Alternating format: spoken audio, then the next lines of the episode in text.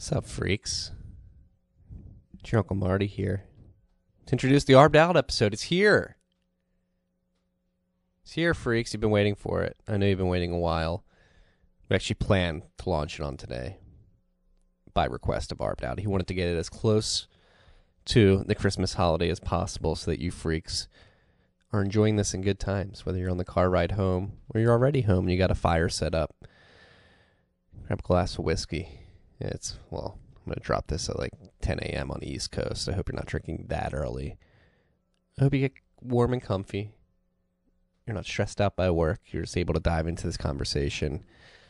Very good conversation. Long one. Long rip.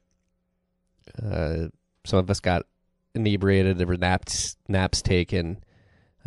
Piss is ripped. Good times had. I think you guys are going to like it. I know I certainly did. Sats, sats, sats, sats, sats, sats, sats, sats, stack those sats, stack those sats, stack those sats, stack those sats. What are you going to do with the Cash App? The motherfucking Cash App. Cash App's helping you stack sats. Send sats, receive sats, and sell sats if you so please. Sell sats, sell sats. Doesn't have a good ring to it. They're also offering you sats back on purchases with your Boost card. They have a Bitcoin Boost that is going to give you a certain amount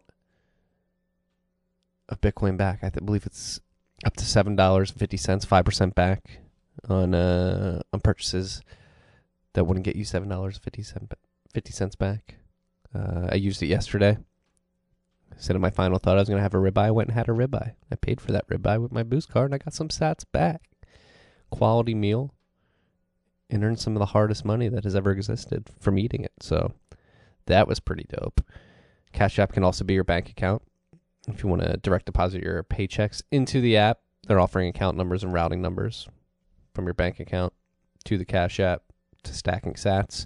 If you want to stack sats automatically, they have an auto DCA feature so you can set it and forget it. If you want to buy daily, weekly, or bi-weekly, Cash App's offering that ability as well. Sats are the standard within the app now when you withdraw.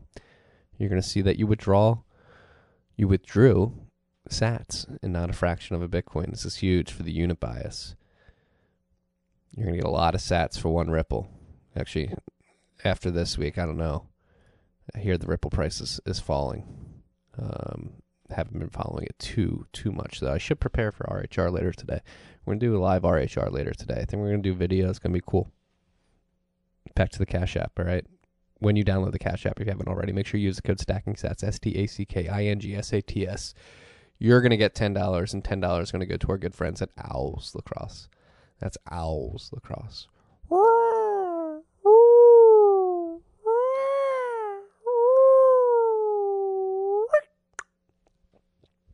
Shout out to the Cash App. Download the Cash App. If you are stacking sats, make sure you're stacking and sending them off the app. Be aware of the withdrawal limits. Okay.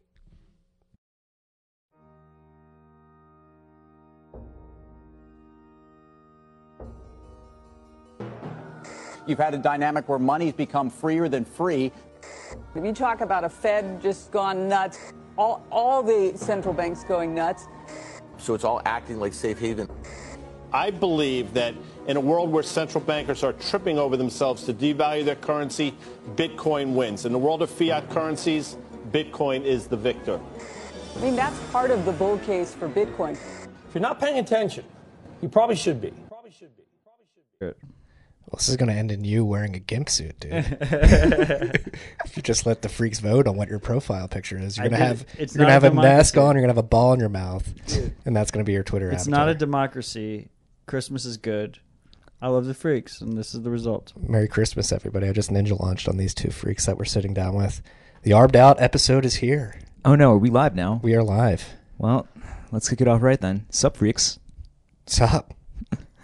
Gentlemen, first in-person podcast. We could say since BitBlock Boom. I will include that, but intimate podcast. Matt and I since March. Wow. Last RHR. Yeah, it's been a long time. Marty said, Matt, I have to leave the city. I don't want to get you sick. You gave me a few masks, and I went on my way, and now I'm back. It's crazy to be back in the city. Yeah, thank you for coming out for me. I really appreciate that. I had no idea that we'd be dragging you out here, but it's great to see you both in person. I'd fly across the country for you. Across the world.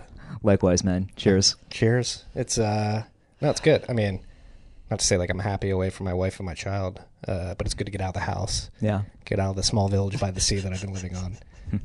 And up to the city, it's crazy. Being back here, traffic just as bad as ever. Parking, particularly. Yeah. Just as bad as ever. I hate parking in this city. Well, I hope the steaks made it worth your while. For those of you who are listening to this, we were coming off of a ribeye high right now. I think each of us had a 1-pound ribeye each. Ribeye in the belly, glass of Michter's in my hand. This is right where I want to be on this Tuesday afternoon. Happy Tuesday, freaks. Happy Bitcoin Tuesday. Happy Bitcoin Tuesday. Matt, you're a little quiet over there. How you feeling? Are you just taking it all in? Bitcoin Tuesday, best day of the week. No, this is great. So I know there's a tradition, at least lately, of dropping these like right as they happen, but I'm hoping this happens. I think we talked about this closer to the holidays. I'm thinking, I'm not saying this is the TFTC holiday special, but in the same way that Die Hard isn't a Christmas movie, but is a Christmas movie, this isn't a Christmas podcast, but happy holidays. We teased this on Twitter today with a Seinfeld gif, so we'll probably drop this on Festivus. Just to...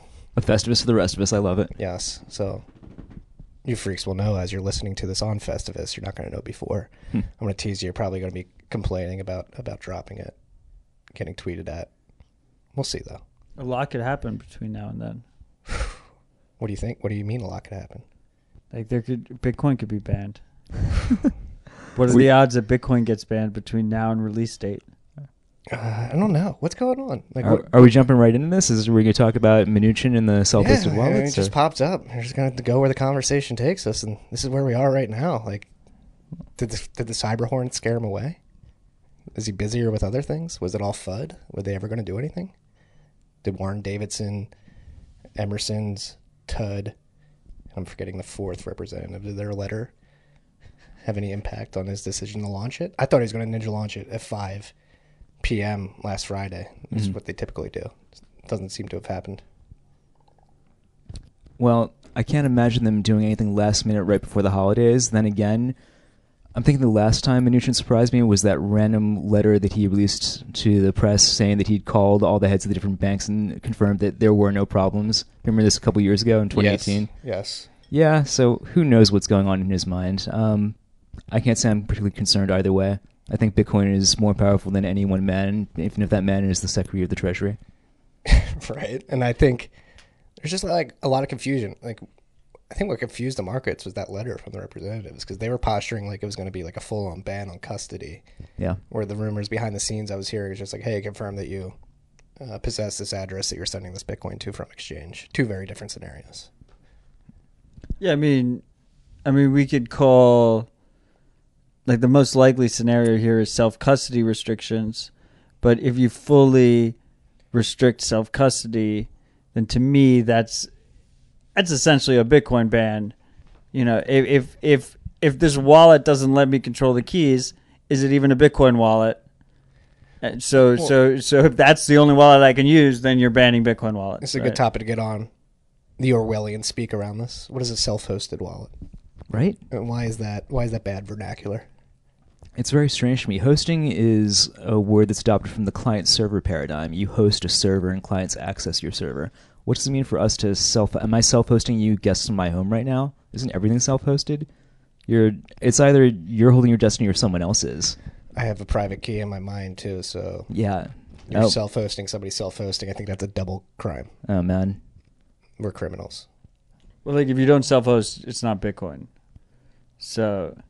but it's I don't like the term.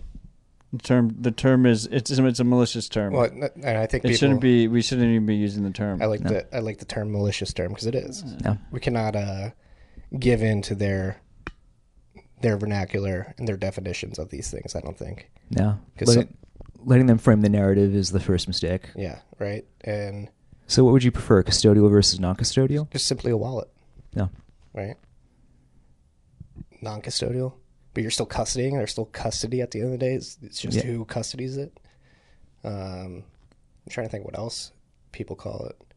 It's software at the end of the day. Yeah, that's really what we're talking about, whether we all have the right to run the software that we would like to on our own personal property, on our own machines. Yeah, and going back to the client-server relationship that you described that self-hosted sort of implies, like that's the last thing anybody wants to do with their Bitcoin wallet is let anybody outside of themselves access that wallet. Right. For anything. How long have we been chanting not your keys, not your coins? I mean, you could argue like full node is a wallet at the end of the day, but how many people? Maybe I'm wrong here. Am I wrong? I don't think you're wrong. No. No. Do we think something happens? Like, is it just go away?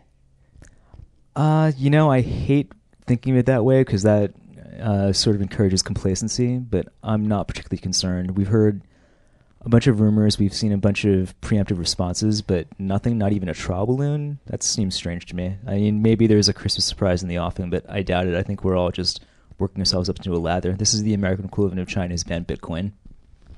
I like that a lot. And we've seen a lot of China bans Bitcoin throughout the years. Oh, I miss those memes. Maybe, yeah. North America politics catching up to Bitcoin. Well, way behind China. Yeah. China versus America theme of 2020 is a very interesting one. You know, they're buying land in Texas. We're not going to get into that yet, but... The Chinese are buying land in Texas? Yeah, Kyle Bass has been tweeting about it. They got like 200 square miles. They're building airstrips. I mean, a former PLA officer. They're just trying to get back at Kyle for shorting the Hong Kong dollar. I think it's personal. It's a personal vendetta. Yes. Can I ask you to pour me some bourbon? Oh, yes, sir. We're drinking a Michter's 10-year right now. Very special occasion. For those of you who are listening at home, I want to make it clear that I haven't had anything to drink yet. Oh, you haven't? No, not yet. I was busy making steaks, man. You need clear head. Let me give you a good cheers. There. That's a healthy three fingers right there. Wow. Cheers. To seeing my friends in person again. It's great to see you both. To Bitcoin. Cheers. And, of course, to Bitcoin. Love you guys. No, it is good to be back. Oh, good to have you. Good to have some, like, personal interaction outside of my family and, like, close friends group. It's weird how much, again, like, first time in New York since I moved out in June. It's crazy how much... Actually, it hasn't really changed that much outside of people wearing masks. We had a conference in Dallas, too. Yeah, but that's not New York City. Yeah. I'm talking about... Well, you're seeing it with wildly different eyes now. You got your family all settled in your village by the sea. This is a different place than the place that you came up in. Yeah, I can't imagine trying to park in this city with a Yeah, it's fucking weird. What a year it's been. Like, are we at the beginning of some... cultural inflection point? Okay. Oh, are we going to talk about, is this the New York discussion? Or are we having that? You can jump into New York. I was just saying, like, is this year like the beginning of a decade long? Is New York a scam? I'll table that. I think the dream that television sells you of New York City is definitely a scam. I think a lot of people came here after watching, I don't know, Friends or Sex and the City or any one of a half dozen television sitcoms that are set in New York City. And that dream that was pitched to them, that's certainly a scam. Yeah, it's really the New Yorker cover that came out a couple of weeks ago. Yeah. Especially this year. Well, but I think that's a little bit... We got the New Yorker coming and chiming in, defending a city. Go ahead. Three New Yorkers. It's three New Yorkers sitting in an apartment in New York. I am not a New Yorker. I'm a Philadelphian. Oh, wow. Cheers to that. I mean, I don't think that New Yorker cover was fair to New Yorkers... Like to you know, I don't think. Yeah, that's definitely going on in Philadelphia now. Especially talking to my brother last weekend. It's weird. It's a weird scene. 2020. Yeah, I can't help but think it's at least partly related to the shift to remote work that was accelerated by the lockdowns and the pandemic. At the end of the day, one of the things that makes New York great is the fact that everyone just shows up here. We're all sort of in the same. It's our shelling point. Exactly. You know? It's a mindshare shelling point. Yeah. So what happens when there is no such thing as a geographic shelling point anymore? I don't think New York is going away anytime soon. I think it's great for what it is, but I think we're in the middle of rethinking what it is. I agree. I think San Francisco falls way before New York. San Francisco might be, yeah, it's different because people come here to be New Yorkers, for lack of a better way to put it. People go to San Francisco, oh, I'm going to annoy all my California friends, aren't I? Right. People go to San Francisco for the tech scene and the VC scene and to be part of that. So when that migrates away, when you see people like Larry Ellison and Elon Musk saying they're going to Austin instead, I think that has a huge impact on them. Yeah. And much love to all my SF friends who are listening right now. It's half my SF friends as well. I know you're out there. Well, San Francisco's fucked, right? Oh, shit. Dude, San Francisco is literally, I mean... We love you, San Francisco. New York's dirty. Like, I came to New York from Chicago. This is about to be a New York compliment. Chicago's the cleanest. Like, so we're going on a gradient here. Chicago's like one of the cleanest cities I've ever lived. I'm from Philadelphia. Philadelphia may be dirtier than New York. It is. Yeah. I mean, yeah, there's trash. But the trash, yeah. And trash per capita? You got to go trash per capita. I think New York's got more trash per capita. No, right? Trash per capita, we're probably very low. You know, we have a high per capita. Claim. Fact check.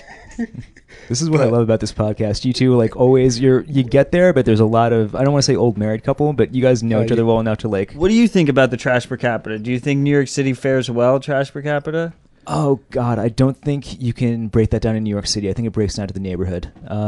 Give me a specific neighborhood, and I'll say I wouldn't go there. Upper East Side's terrible. I lived on the Upper East Side for 5 years. The trash in the Upper East Side is a deplorable situation. If you want to average it out, compare it to where? Philadelphia or Chicago? Yep. Chicago is not like... Chicago's Let's go with cleaner. Philly. Let's just jump into Philly. I would eat off the streets of Chicago compared to New York and Philly. It is known now. Manhattan, at least, is cleaner than, in my experience, the worst parts of Philly. But Chicago, I'm going to say, is too cold to get too dirty. Put it that way. It's just, I mean, come on. I can't be out doing that. No, it's the alleyways. It's putting your trash in the alleyways. I've discussed this many times. Putting your trash on the streets is terrible. We don't have alleys. Yeah. You know, Chicago... I mean, we talked about Chicago Fire gave the city of Chicago the opportunity to rethink how they design the city. But, like, are alleys like big blocker logic? No, I think they're... Like, shouldn't you maximize the full use of the block? And it is maximized with the alleys. Yeah, it's just like wasted space. No, it's not. You got car parks. I don't want to say car park. Driveways, backyards that face each other so you can wave to your neighbor and say, hey, buddy, what's up? Can't do that here. I see a fence here. We literally have a backyard at this apartment. Yes. Matt and I are moving in. Are we going to be doing a Strong Towns thing? Is that where this is going? Ooh, or are we going to... I was actually thinking about Strong Towns on the drive up here. Yeah.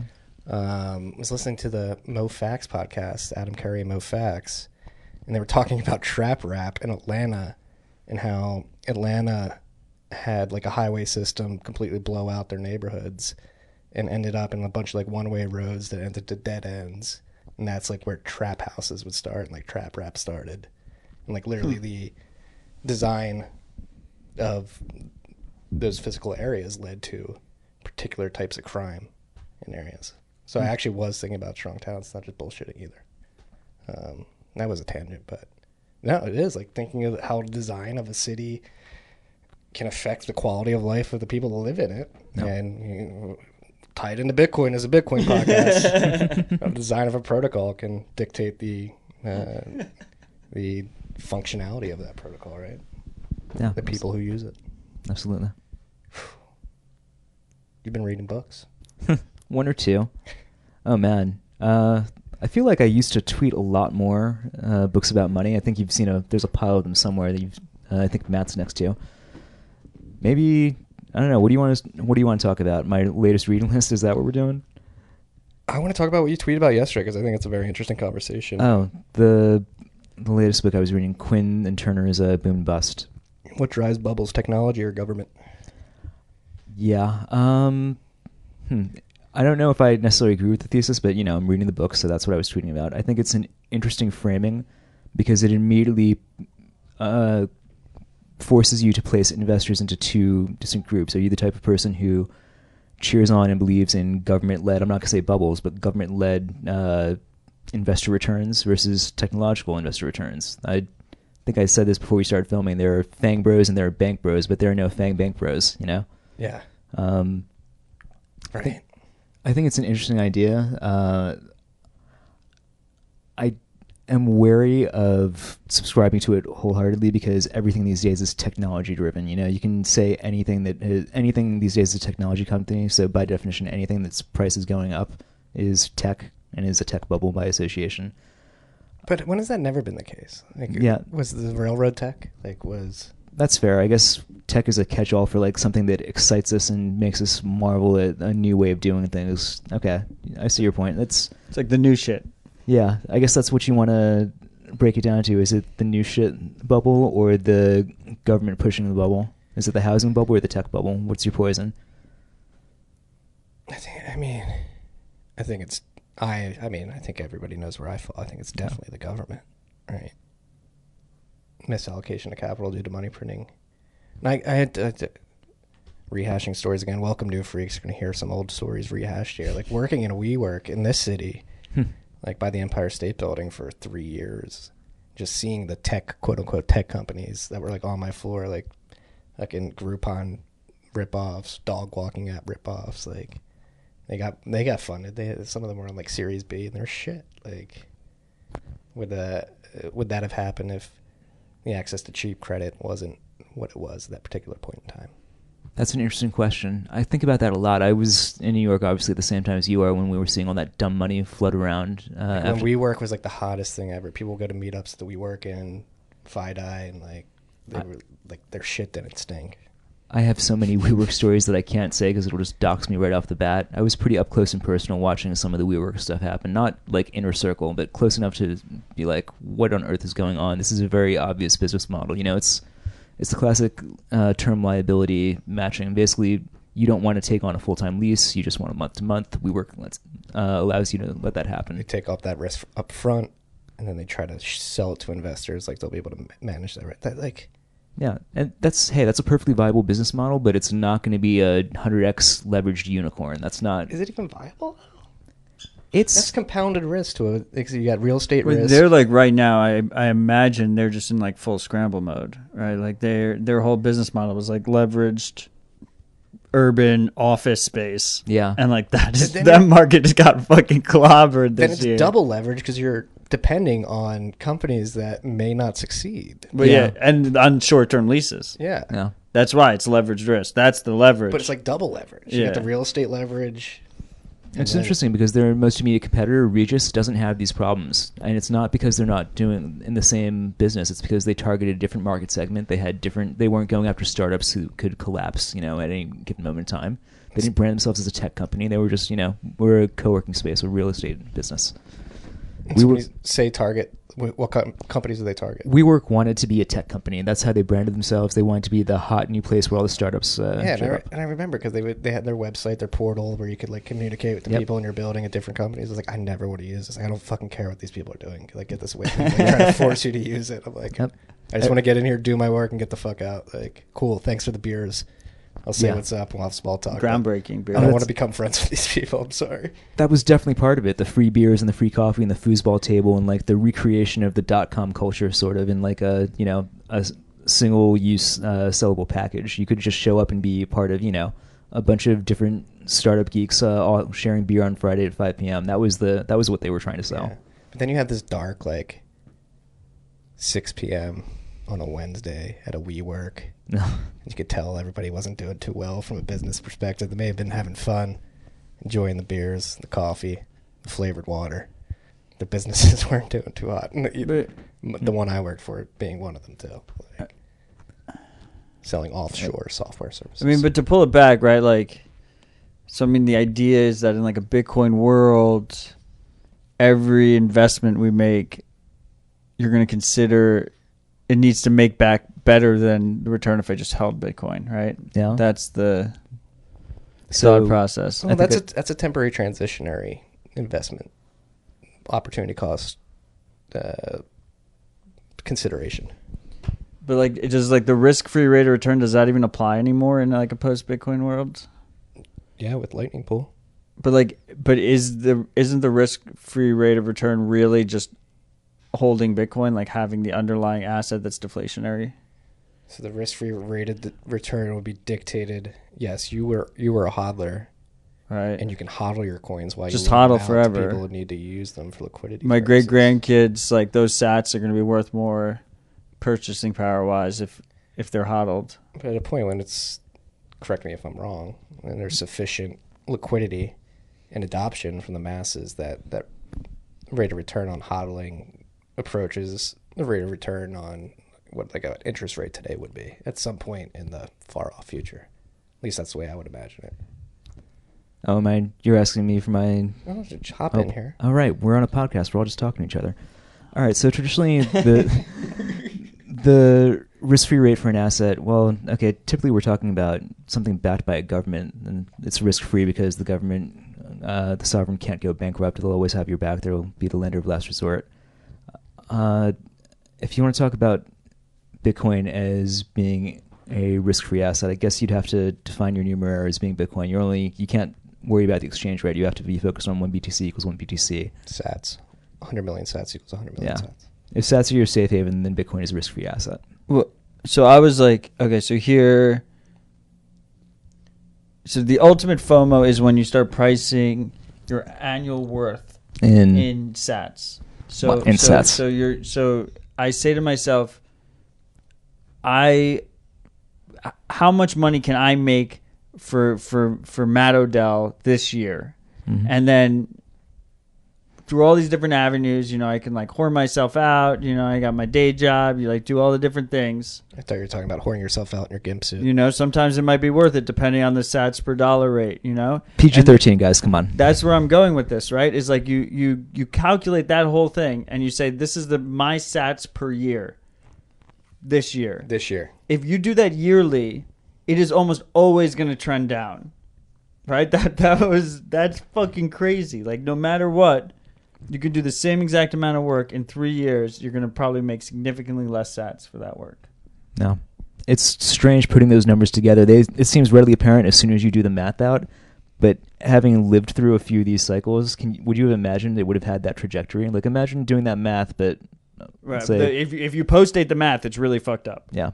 If you post-date the math, we're way past our peak. I am never going to achieve anything. I've already achieved greatness in my past sats per year earning potential. That you're never going to hit that earning. And this is used as deflationary currency FUD, right? Yes. But yes, what I would like to get to is the deflationary currency FUD. How much of that fear, the F in the FUD, is driven by the fact that we've only ever lived in a world that has been one way. And we just don't have any experience with the other condition being around while we're alive. So to rephrase that, how much of the fear over a deflationary currency is driven by the fact that we're so very used to inflationary currency? Yes.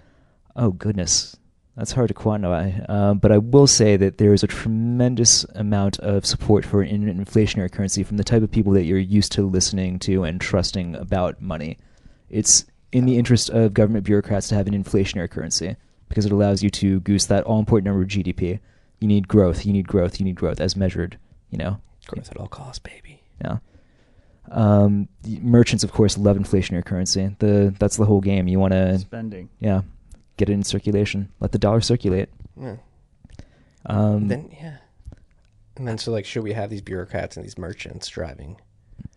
It's interesting because our monetary system. Our shared experience of Bitcoin so far to date... Is there anything to be particularly concerned about having a deflationary asset? You've experienced it holding it firsthand. Are you particularly concerned about it?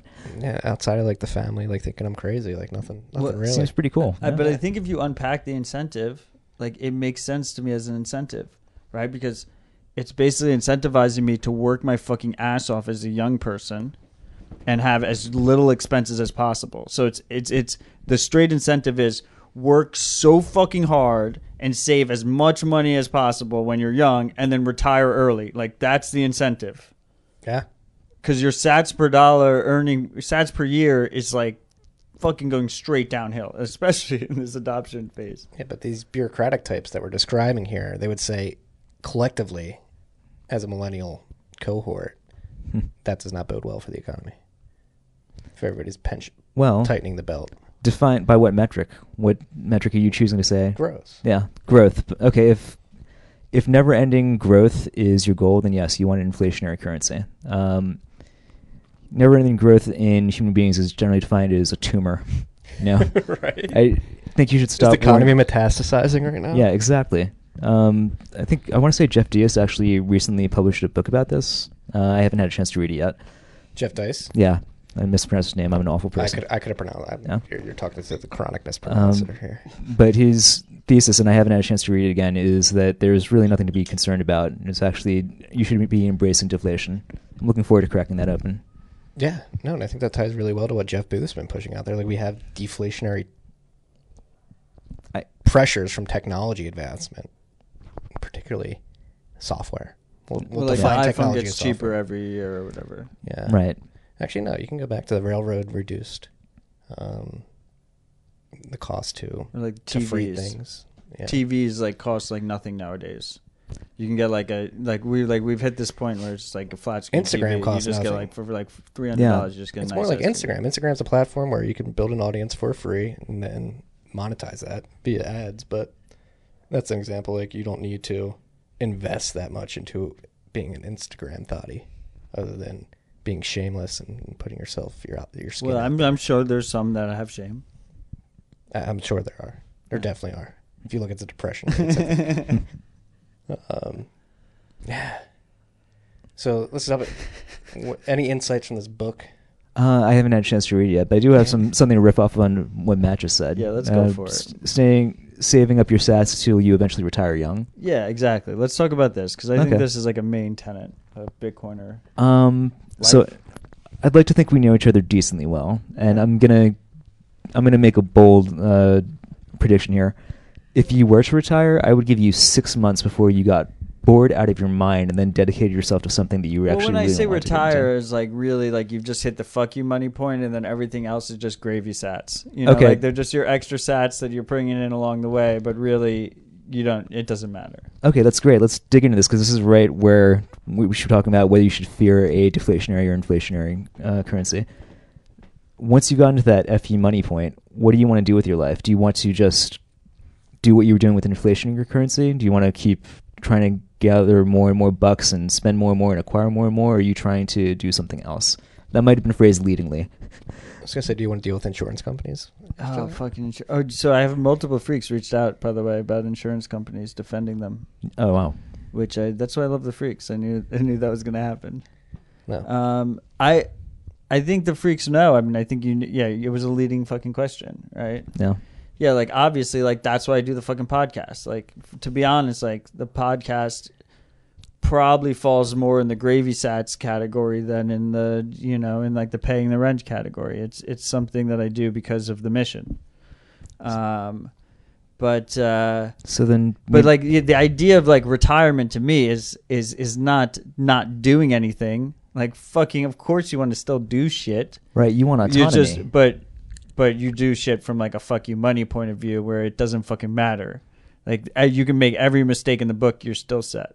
Like that's when you're retired. See now, if a deflationary currency enables you to do that, how could I be scared of it? The alternative is an inflationary currency where you're constantly trying to get your hands on more and more so that you don't run out after you retire and you'll be able to afford your healthcare and your retirement. The biggest negative to this system is savings FOMO, where like you just feel like you just don't have enough savings, which is like the most ridiculous negative ever. Like that is right. It's like you wake up in the morning, you're like, damn, do I have enough long-term savings? I'm not sure. I feel like I don't have enough long-term savings today. Yeah, did I stack enough sats? Right. Well, when you say it that way, then it does sound like a drug. But if you say it like, oh, I'm just trying to have some long-term savings, what are my kids gonna think? Yeah, like do I have enough?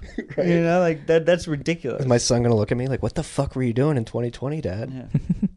I was on the front lines of the meme war trying to stack as much sats as popular. It is, but like that mental rewiring of the framework, it's hard for people to grasp when you've laid it out like you two just did. Like, it's like, oh, yeah, no duh. But how do people not get to that no duh movement? You literally have an environment in which you're working paycheck to paycheck, most people working paycheck to paycheck, hard to save, just trying to get as much money as possible to stay afloat. And then the people in control of the money are literally telling you, like, we're going to try and inflate your currency at this target. Like, we want you to be debased even more. Like, how is it such a hard sell to people? Okay. I hate to do this, but I'm going to put my Iranian hat on. I have a lot of Iranian family who have gone through something similar, but they don't have the benefit of living in the country that prints out the global reserve currency. Mm-hmm. So this dynamic plays out in places where dollarization can't take hold. It happens in prisons. It happens in restricted currency environments. You end up with a bifurcated currency. There's the currency that is constantly inflating away slowly that you can't do anything about because you get paid in it and prices are denominated in it. This is your medium of account, medium of payment currency.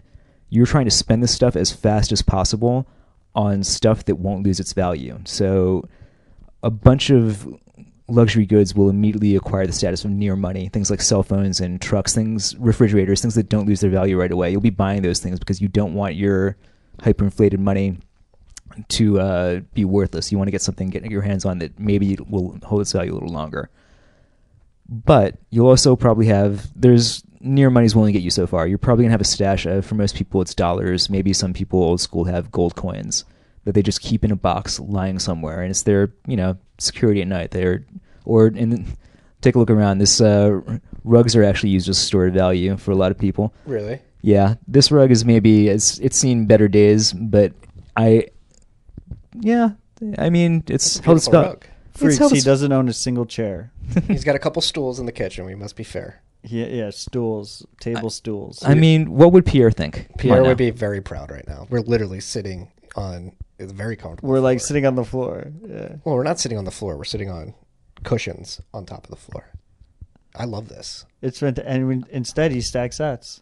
Yeah. Apparently, allegedly. I cook my steaks like Bitstein is watching me. I lift my weights like Bitstein is watching me. And I buy my furniture like Pierre's in the room with me.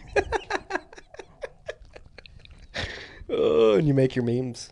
Right? Like I wish I memed as good as those guys. Bitstein's got this great tweet from like 2017, you know, eat meat, lift weights, hodl Bitcoin. And every time I see it, I think like... It's his pinned tweet, I'm pretty sure. If I don't go on your profile at Bitstein. Can you imagine if you'd read that tweet that day and decided like, all right, today I'm just going to do one press up and I'm going to stack $10 worth and I'm going to eat a little less sugar. Just like... Best value tweet ever. You'd be a rich machine by this point. That was like such a good value tweet. I don't want to get too into like the Bitcoin stereotypes of eat meat and lift weights, but dude, Michael Quenta, I forget who he works for, he's out in the Philippines, but he posted something. He went like keto and intermittent fasting, lost like 20 pounds. And he's like all the Filipino companies. Yeah. Oh wow. He was like early Filipino Bitcoiner. Yeah, he got like ripped in like 6 weeks. If you abide by a good diet, eat steaks. Delicious steak, by the way. I'm glad you liked it. It came out really, really good. Let's talk about the process here. You got a 90-second interval process here. Okay. You're going to hear my steak tips. I think I gave... foremost, you got to find a good butcher. You have to find... You don't go to your supermarket. Not that the supermarket meat is bad, but you should be able to look your butcher in the eye and ask him some questions because you're going to have some opinions about your steak. And have some connection with that meat. Hopefully your butcher does, and that's like a... Yeah, exactly. I went down to... I'm not going to dox myself. I'm going to... But there's a butcher near here that I went to. We got 1-inch ribeyes, 1 pound each for the three of us. I think we all just did coarse salt and black pepper. I think Matt went with the... Modal went with the Montreal steak seasoning. Respect, I had it, so I'm not... Yeah, I mean, it was there. It was there for me. Yeah, yeah. I'm a straight salt and pep guy. So it's... I don't even know what's in that shit. What is in that? It's like salt, pepper, and some other shit, right? Pepper, right? Yeah, like garlic powder and onion powder and that type of stuff. So it's pretty simple. Just fire up their charcoal grill, get it up to 400 degrees, keep it there. You don't want to go over and under. You're probably going to want to brush either your grill or your steaks with some fat so that it'll cook evenly. Otherwise, it'll just be the fat and the steak cooking. You'll get uneven charring. And... slap it on your grill. After 90 seconds, rotate it so you get those nice grill marks. Another 90 seconds, you flip it. Now, another 90 seconds, rotate it again. So you've done 2 90 seconds on each side. It's 3 minutes total each side. Yank it out. Tan it for 5 minutes under aluminum foil. You got your steak. Delicious. Matt doesn't eat the fat. Came out great. You're just going to dox me like this? You're going to do me like this? This isn't a doxing. This is a shaming. You got to eat the fat. 2 years, man. 2 years. Oh. It's so great outdoors. Shaming. I love it. What a shaming. No, this is you were critiquing my like pre-cut routine. You did the father move where he just cut his whole steak. He just pre-sliced his whole steak, put the knife down, and just had it with his fork going forward. I did give you shit for that. You know what? I didn't do it publicly. But we're getting all love here. It's all love here. Well, now, like, how different is this being in person?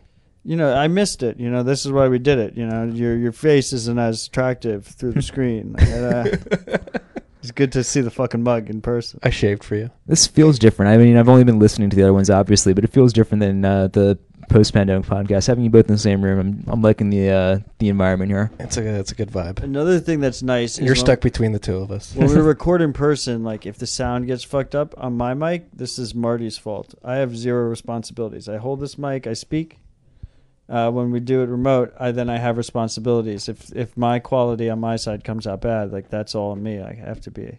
So this is better because it can all be his fault. Is that what you're telling me? This is more custodial relationship. You know, it's a better relationship. I don't have to self-host it. And now I'm like starting to sweat because the freaks have been freaking out about the audio quality the last two episodes. I got my headphones in, freaks. It's usually Marty's fault. Hey, I'm not an audio engineer. Not your mic, not your fault. Actually, we're gonna go legit set up. This is like a problem I want to make go away in 2021. Yeah, we'll see, folks. Yeah, I said that in 2019 too. No, it is good to be back. It's like, so that's, I guess, from my perspective, being in this small village by the sea. More importantly, having a child. Like, luckily where we are, there's like very few amount of people where we're living, and like there's like no mask mandate or anything. So people are walking outside, you can smile, wave to them, and you can see their face. But that's like something I've been hyper cognizant about with my son, is like going to these places, wearing a mask. So we went to the zoo, which like I felt bad after going to the zoo. I don't think we should go to zoos anymore. Why? Because the animals? Yeah. It was the shitty zoos are really bad. They're like concentration camps. Yeah. This wasn't the shittiest zoo I've been to. Chicago Zoo, for how clean Chicago is, it's got like the worst zoo in the world. I feel like you come a long way when you realize you're an adult. When you go to a zoo and you come out, you're like, just feel like the animals just did not have a good deal in there. Like they did not deserve that. My brother was saying it the whole time. He came like, that's when you're an adult.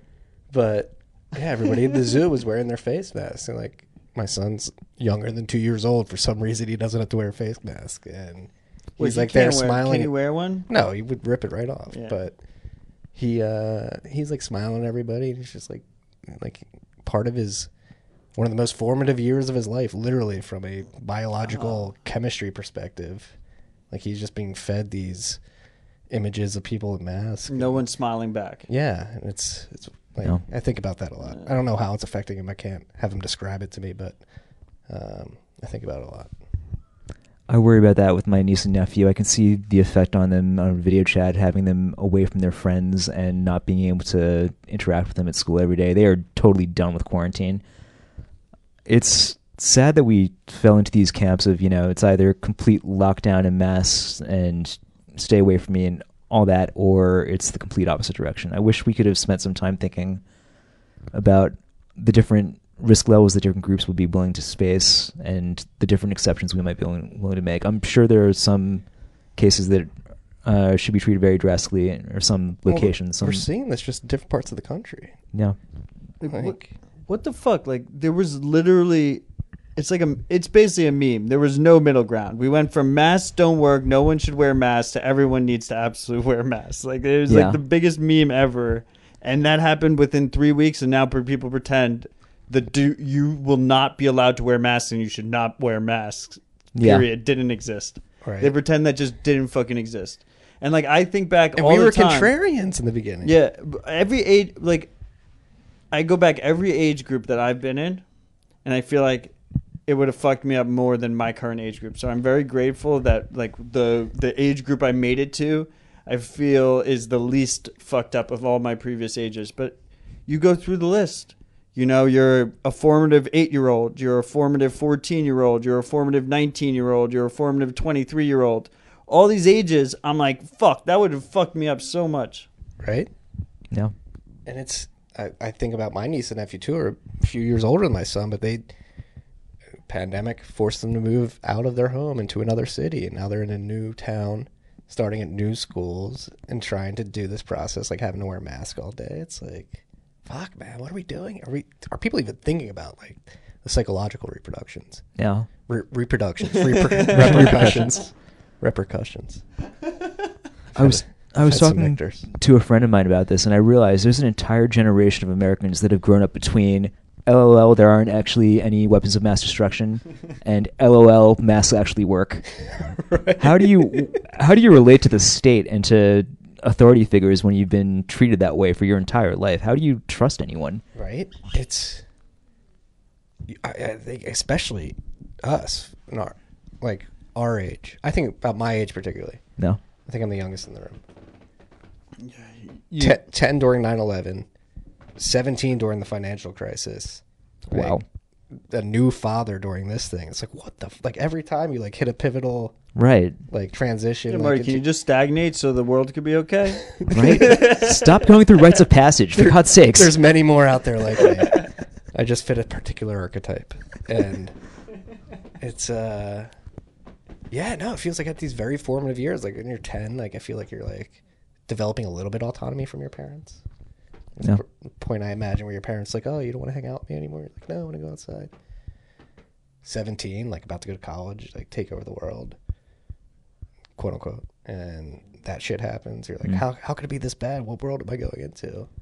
And you have a child who brings somebody else into this world, and you're like, all this is going down. You're like, what the fuck am I gonna what is this kid getting into? It's like, holy shit. And there's a guy that's 10 years older than you that shit started happening to him at 20. Right? Yeah. Yeah. God, life, man. Do you think this is a moment where we, I don't want to say revolt, I don't want to be too bombastic here, but people start to distance themselves from the expert class, if you will? I think that's been happening for a while. I'm a big fan of, have you guys read Martin Gurry's Revolt of the Public? I have not. It's okay. I'm not gonna do an hour-long thing on him. I'm gonna save all the freaks at home. I promise, guys. We're still working on that first glass of bourbon. Don't worry, you're still safe for now. His whole thesis is that the new wave of information technology software and internet-enabled telecommunication software, chat apps, and social media and all that have diffused our notion of what authority is. We are no longer controlled by our central bureaucracy, by mainstream media, by gatekeepers of any sort. But we also don't have the ability to get rid of them. So we're in that weird stage where the old way cannot exist and the new cannot be born. We're sort of fighting against. We know that the old way of doing things cannot persist any further, but what is going to replace it? A lot of parallels to the Luddites, right? Mm.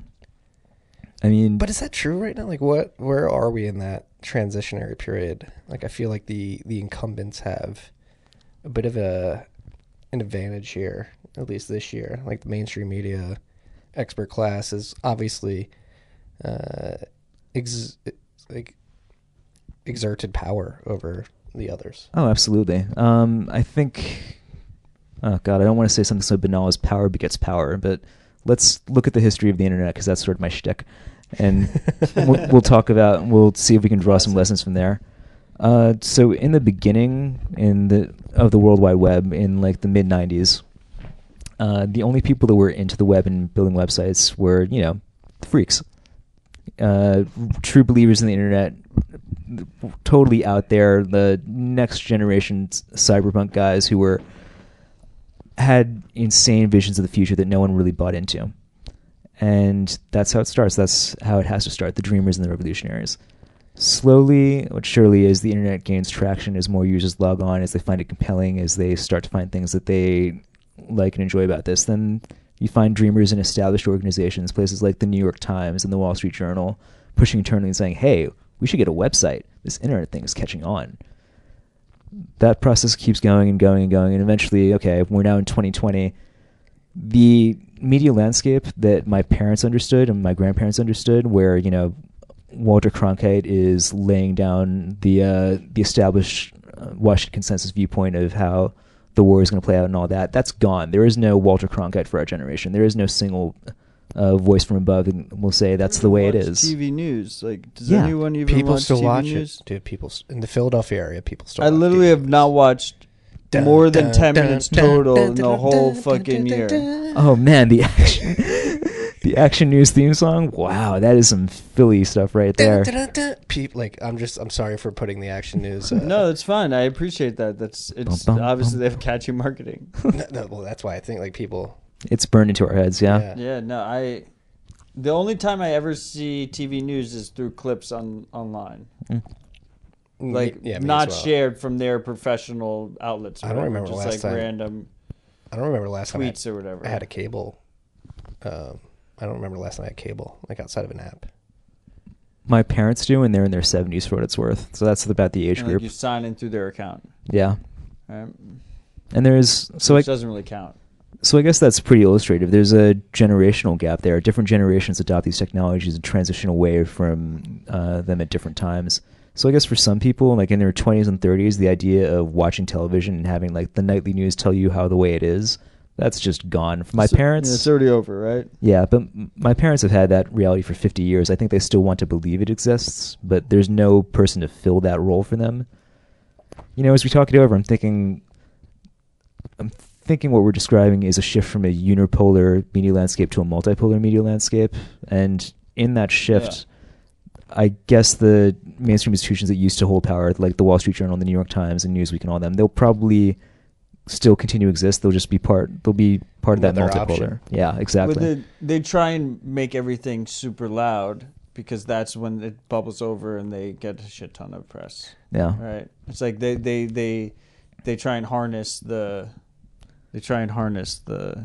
And make sure you're holding these mics closer. I can hear. Thank God I'm wearing these headphones. So on the one hand, maybe that's better because now you have freedom of choice. You have the ability to pick and choose who you want to follow and who you want to believe in, who you want to place your faith in. On the other hand, it's a sort of a market for lemons, so the loudest and the scariest voices will tend to dominate. I don't know that there's anything good. Well, so that's what, like I was going to say, like, does the modern day media landscape demand more effort? And what you just mentioned is like, hey, maybe it doesn't, maybe because it doesn't take a lot of effort to recognize the loudest voice. More effort from the consumers? Yes. Oh, goodness. Yes, it does, because you have to ask yourself the simple question that we never ask ourselves ever about anything that we do. What am I getting out of this? Why do you watch the news? Do you want to be informed or do you want to be entertained? Or do you just do it out of habit? Do you just wake up and log on and start doom scrolling because that's what you do? Yeah. I like doom scrolling. I doom scroll a lot. Yeah, I wish I could say I was better than that, but I'm not. I'm a doom scroller. For most people, doom scrolling is good for business if you're in the attention economy. Are we in the attention economy, Matthew? I try not to be, Marty. I think we're not for the most part, but we do kind of blend into it a little bit. I think you guys are definitely influencers. I think the difference is, and the key that as someone who has, you know, we have a show, the weekly show, you know, we were in the media landscape and whatnot. Like, how do you deal with this kind of situation? And I think you have to ask yourself, like, every time you release content, like, is this content worth people's time, right? And I go back to, like, Michter's episodes, our boy Michter, and, like, time is money, and it's our ultimate scarce asset that we've ever had, right? Like that, like every single person has this fucking timer, and that's what we have. That's the amount of time we have. It's super scarce. There's nothing more scarce than it. So the goal should not be to load people with as much bullshit as fucking possible. It should be to load them with like very quality content, and it goes back down to trash per capita, basically. You want to reduce the trash per capita, you know, as far as what the content is. No, I agree. I like that. Yeah, you sort of feel bad when we always do a post rip, like how we feel about the particular rip. Because you do feel bad when you put something out there. And it's like, you don't want to waste people's time. No. That's one thing, like, especially like picking interviews. And I know sometimes I'm not perfect. I wouldn't try to describe myself as perfect, but I do try to screen very particularly to make sure people are getting value. Like I do get caught up in the Bitcoin podcast rodeo show. Circuit. And there you go. There are so many of us and we all have so much to say. It's kind of incredible. Right. It's hard. No, that's like another thing, like with all in the Bitcoin podcast space too. I mean, we talked about it the other week. There's like a ton more content coming out. It's like, how do you differentiate yourself? Yeah. You don't want to waste people's time. We don't need repetitive content. No, exactly. Try to stay away from it. Look out for my episode with Pete Rizzo on Friday. Dude, this is going to be a delayed episode. It's going to be the 23rd. Bitcoin, we're going to be past 20,000, new all-time highs. Mnuchin came out. He fucking basically banned self-custody. Oh, man, I'm knocking on wood. Crazy shit's going on right now, and we're just all acting like it's no big deal because we recorded it on the fucking 15th, and it's the 23rd right now. Oh, dude, leaking alpha. Leaking too much alpha over there. No, but this is why I drove up here and would fly across the country and anywhere around the world, because being able to sit down and speak with you particularly is like something that at least up to this point, not many people have had the opportunity to do so, and I value your insight and have learned a lot from you over the years, and the fact that you would invite us into your house, cook us steaks. Yeah. Oh, of course. Thank you. And the feeling is mutual. I'm always, like I mentioned when you came, I'm a bit surprised that I'm going to say it's 2 or 3 people are really into listening to me and my friends drink bourbon. If you're out there, I hope it's entertaining. Happy holidays. I mean, and I hope you at least have time off of work, or if you're listening to this at work, that it's taking your mind off of what you're doing. Yeah, I hope your airing of the grievances tonight is okay. Yeah. I'm going to be completely honest. Matt's girl made me cookies, and he was kind enough to bring them, and I've been trying to sneak one this entire time. But very good. Marty's been eyeing me up, and he's giving me a look like, don't go for it, bro. No, like, we cork pop on this, but we need to hear like a cookie crunch if you're going to eat. God. Just make sure content, you need to get a little mic action on that. Ooh, you know what we should talk about? I heard about this cool thing. I think it's gigantic American mining. Is it gorgeous American mining? It's what's it called? Greek American mining. Greek American mining. I love baklava, dude. That's my favorite. Oh, spanakopita, the little spinach pies. Hell yes. We make our own olives. Great American Mining. What should we talk about? Why don't you riff on it, man? Tell me what your goals are, your hopes and your dreams. Hopes and our dreams. Like this. We want to be able to, like, we're running a business. We want to be able to mine Bitcoin as cheaply as possible and as profitably as possible. So number one goal is to do that. In the process, we may be able to help decentralize the production of hash rate geographically, which would bode well for the Bitcoin network, which I value so much. And we believe it's a necessary facet of Bitcoin success. It's just a screenshot. In the long run, is that this network is going to succeed and, more importantly, be robust against state attacks. Distribution of hash rate geographically is important. And then thirdly, just by a byproduct of what we're doing, 2 first goals, the opportunity to do so just also presents an opportunity to help the oil and gas industry solve a huge problem that they have, which is their waste gas situation, their nuisance gas situation, which is only getting worse. Regulations are only getting stricter. Probably only going to have to produce more oil as we strive to be more energy independent and secure. So this is a problem that isn't going away, and just pure incentives of our goals as a company and natural market incentives that help solve that problem. It's a perfect alignment. And so we want to mine Bitcoin profitably, help the Bitcoin network, and help the oil and gas industry. Boil the oceans. No, we're going to take us a type 1. Obviously, like, main goal, 50 years, get us a material amount closer to a type 1 civilization on a Carter scale. So what is that? Where you're harnessing as much potential energy on the planet that you possibly can. Type 1? Is 1 the best? No. 1's the start? 1's the planet, 2's the solar system, 3's the galaxy. So type 3 is where we're going? According to Drew Bonsall, yes. Oh, this is Derub's. Yeah. That is no small goal. No. You got to start somewhere. Yeah, it's very cool. What I find most interesting about it is I think, well, I won't say accidentally, but you seem to have stumbled upon what I would think is probably the future long-term direction of the energy source of the Bitcoin network. Stranded energy, but that's not quite the best way to put it. Energy that would otherwise go to waste. We got to find a better way. Whoever came up with the self-hosted wallets jargon, that guy was a marketer. I got to hire that guy. Mistreated energy. Yeah, that's a good one. Sure. Like, I feel bad for the energy. It was poorly treated until Bitcoin found it. We say wasted, stranded, and undervalued. Yeah. Undervalued's good. So there's 3. So one is not. So wasted gas is both undervalued and stranded.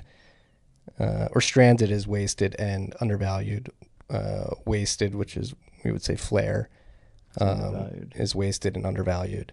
And then undervalued is gas is being sent to the grid where they could get more money per MCFD if they use that gas to mine Bitcoin. So, right, exactly. That's our current nomenclature right now for hydrocarbons. For background, Marty knows this. I'm going to just elucidate it for the freaks. right now, if you wanted to, if suddenly a new gas and oil field got discovered, let's say, I don't know, just outside of my house right now, and let's say the price is right, you could pretty well figure out based on the location, the geological characteristics of the location, the supply chain that was there, what region it was in. You could pretty much figure out pretty precisely what the cost of extraction for that oil in my backyard would be. And you could pretty much start to roll out a business plan relatively quickly on how you're going to go to market and get this gas from oil from point A to point B. You can't do that for gas, and I'll tell you why. There's more gas literally than we know what to do with. The problem with gas is not getting gas. The problem with oil is getting oil out of the ground and finding the right places to get it out of the ground.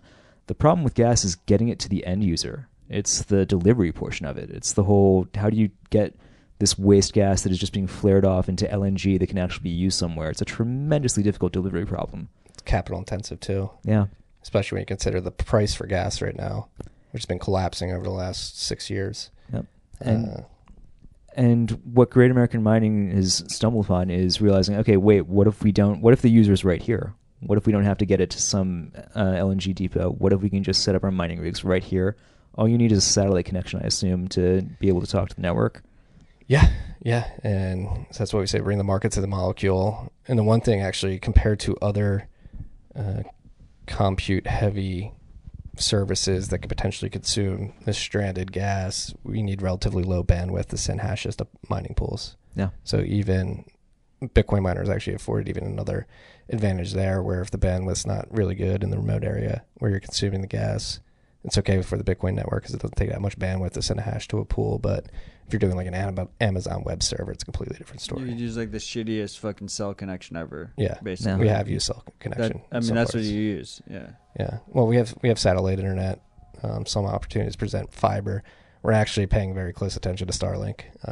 Yeah, I thought you would be. Yeah, because that would help immensely. The Dogecoin maximalist, Mr. Musk. It strikes me that stranded gas is just the start. What we've stumbled upon is, okay, there's some energy that is appropriate to get to the end consumer, and there's some energy that we're all better off, let's say, to have just stay in its place and let's mine right at the source. And that's not just stranded gas. That could be, oh God, it could be methane hydrides stored in ice deposits in the ocean. It could be hydroelectric in the middle of the Atlantic that you would never be able to connect a grid to, but maybe you could set up a floating terminal. It's everywhere. This is like Thayer's law for energy that I think you've stumbled upon. We're going to drive out all the energy that actually makes sense for people to use, and then this energy makes sense for Bitcoin to use.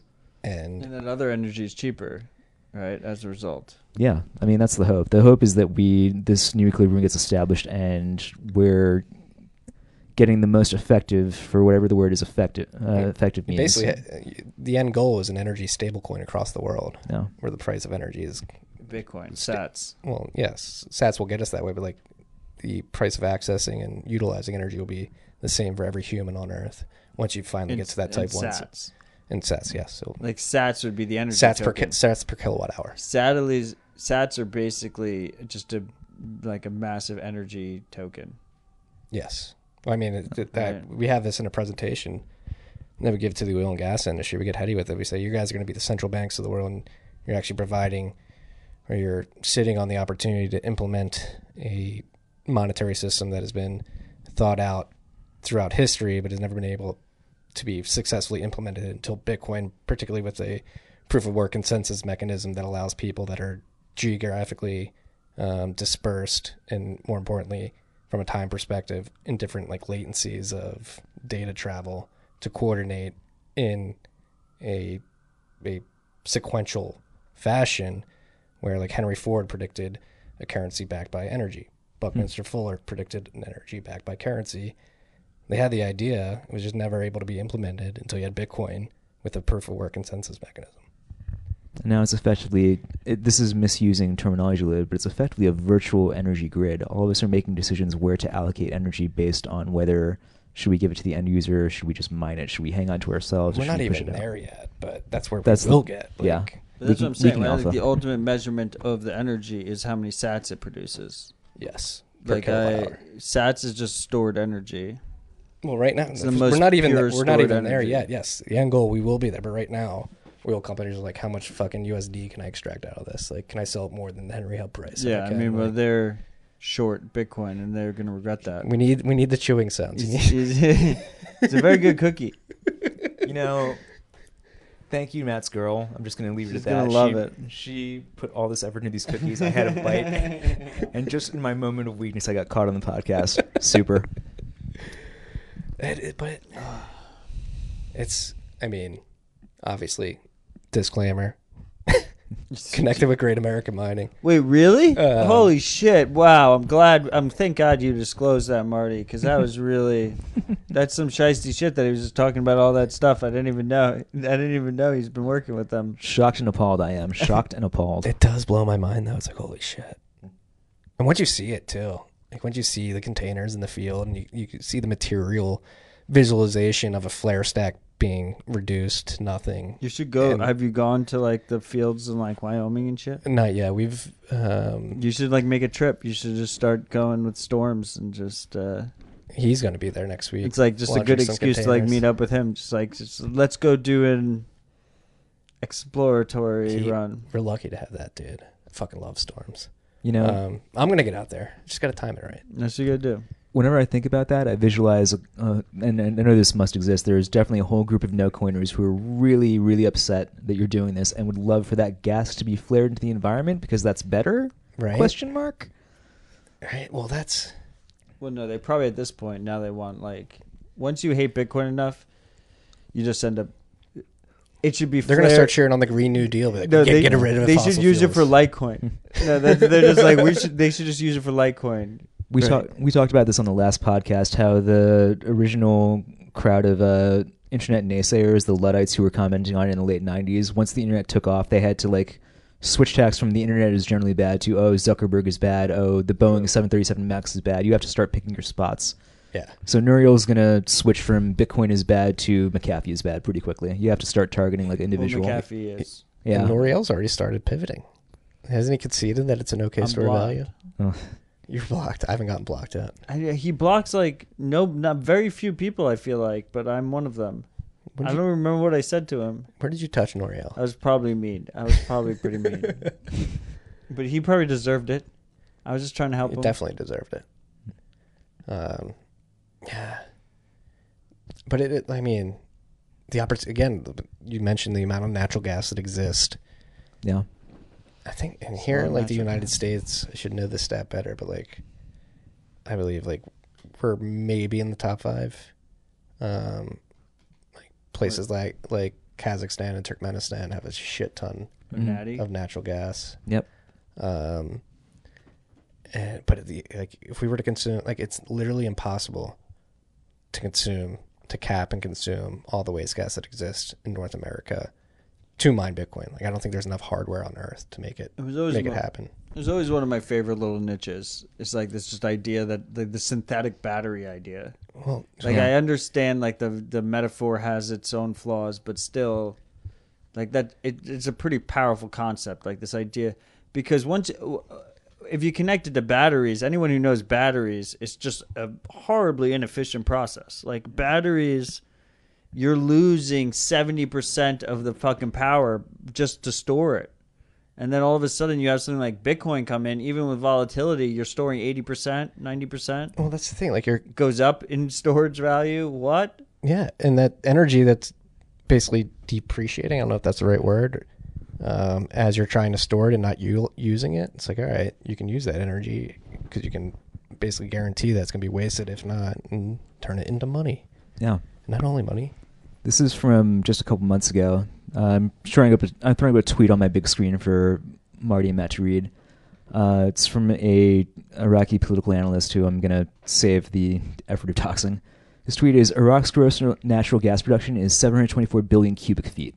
Iraq only consumes 23 billion cubic feet. 424 billion cubic feet is vented and flared due to poor infrastructure. The value of that fair glass is about $70 billion, and the environmental damage is 180 million tons of CO2 produced annually. How can you not want to capture that and put it to better use? You have to be dumb. Yeah, and that's just one country. That's one place in the world. Kazakhstan, Iran, Saudi Arabia. There's plenty of gas to go around. Yeah. Matt, you got to close the door next time you go pee. You're getting picked up on the mic here. Oh, man. There are two doors between us and him. How did that happen? This part's getting edited out. We just went NC-17. Yeah, we didn't mean to. It's okay.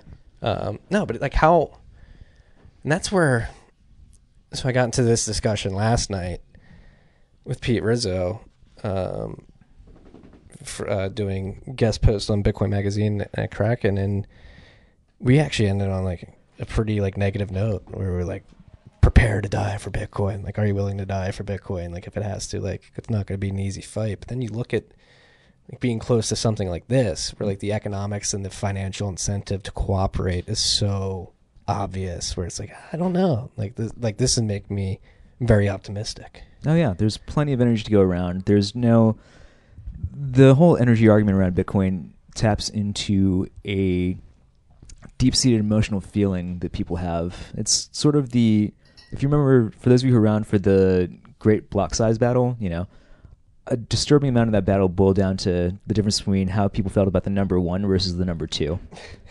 A lot of the talk that we have with Bitcoiners and no-coiners about Bitcoin's energy usage doesn't come down to Bitcoin's actual energy usage. It's that feeling you get when you see, like, you know, a combustion engine belting out smog and smoke, and the versus contrasting, you know, take a look out in my backyard and the, oh God, am I going to dox myself again?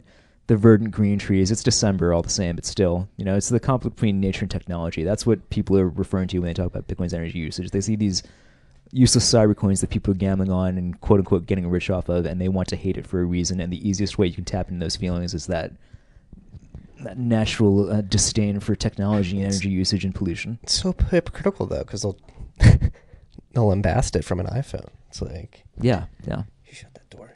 Ooh. Oh, we're doing this. We got water. Cheers. Got to mix in waters here. Thank you, sir. Matt has decided we need water. Thank you. I'm not sure. I had to pee, so also I figured water was good. Well, I think you're getting to a good point here, too. And a good topic is, like, why, like, energy, Bitcoin consumes a lot of energy, yes, but, like, so does the product, like, people don't think about the energy that goes into their everyday goods, and why do they care about Bitcoin and not other things that they use every day? Like, why do they not recognize they're being hypocrites? It's probably the most succinct way to put it. Do you think it's like get rich envy, like number go up envy? I think part of it is that we are completely unable to come to terms with how much we benefit from the Industrial Revolution and the combustion engine and how dependent we are on energy in general. We want to believe that we can live without it and that it's just this extraneous thing that... It's a complete pipe dream. Yeah. But why would we want to? It's dope. Apparently, because that's the thing, like... The Greta's of the world. I mean, the climate. I'm going to say alarmist. I've been saying this for 2 years now. We need to have a big interview. Sit down with Greta when she's 30. She's a Bitcoin. 28. She's a freak. Rumors. She's a freak. All right, good.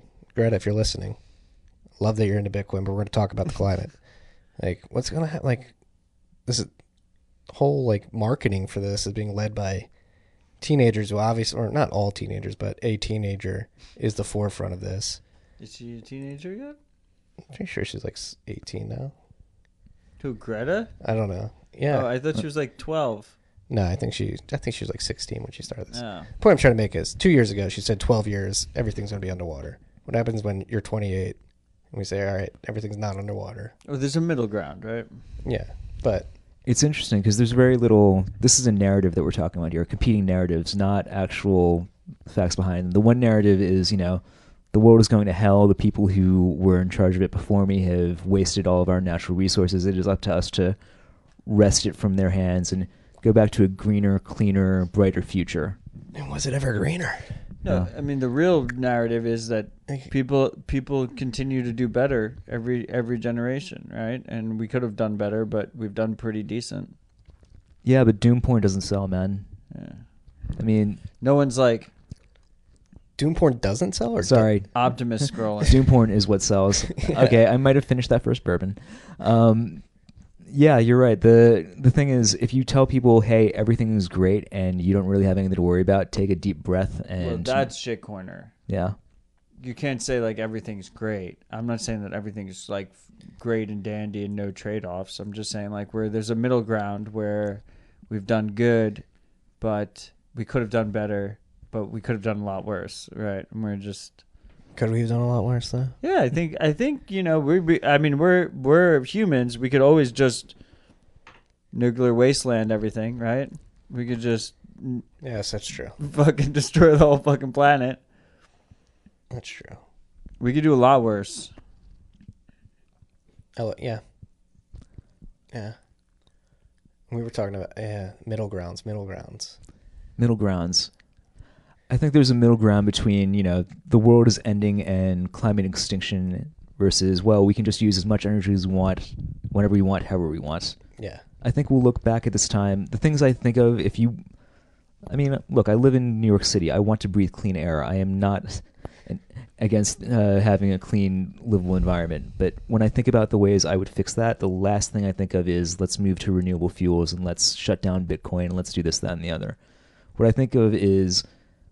What I think our children are going to look back on at this time for, first, they're going to ask us why on earth we took an invention as magical as the combustion engine and used it to transport people back and forth ungodly distances to the same building, one by one in cars, to go to jobs that they didn't want, that didn't really produce anything, only to go back at the end of the day over and over again when they could have just phoned it in on a Zoom call. Right. That's one of the most powerful visualizations ever is where you have like the street and the amount of people in it, if they would be in singular cars, buses, or taxis or something like that. It's like, holy shit. Like the amount of space taken up per person. It doesn't seem safe either. It's just like everything logistically doesn't make sense. Well, it's literally like one of the most dangerous things you could do. Logistically, it's like, oh, let's just have like millions of people drive these 1-ton vehicles like around. What I really want is an increase in the right to repair. Sorry to interrupt, man. No, I agree with the right to repair. To the right to repair electronics. I think about that a lot. Because vehicles, too. You see that in vehicles. Yeah, absolutely. Because right now we've built a culture where it makes sense to, when any one thing in this room breaks, look around at all the different electronics and whatnot. It's all done. Yeah. You gotta just buy a new one. Yeah, so I have to throw it in the trash, which means... No one's fixing that laptop. Yeah. So I have the choice in between taking this laptop down to a corner shop and having someone look at it. So buying a new one means, okay, it has to come over here on a freight, and it has to be shipped here on a car, on a truck, and then someone else has to go to the factory to actually put together. Actually, several workers have to go together. It's this entire chain of just burning more and more energy just to get me a new laptop instead of conserving it and trying to fix the existing one that we have. But since everyone makes more money with me getting a new laptop, everyone is incentivized to, I say, quote-unquote, everyone. I'm part of it. I mean, it's easier on me even.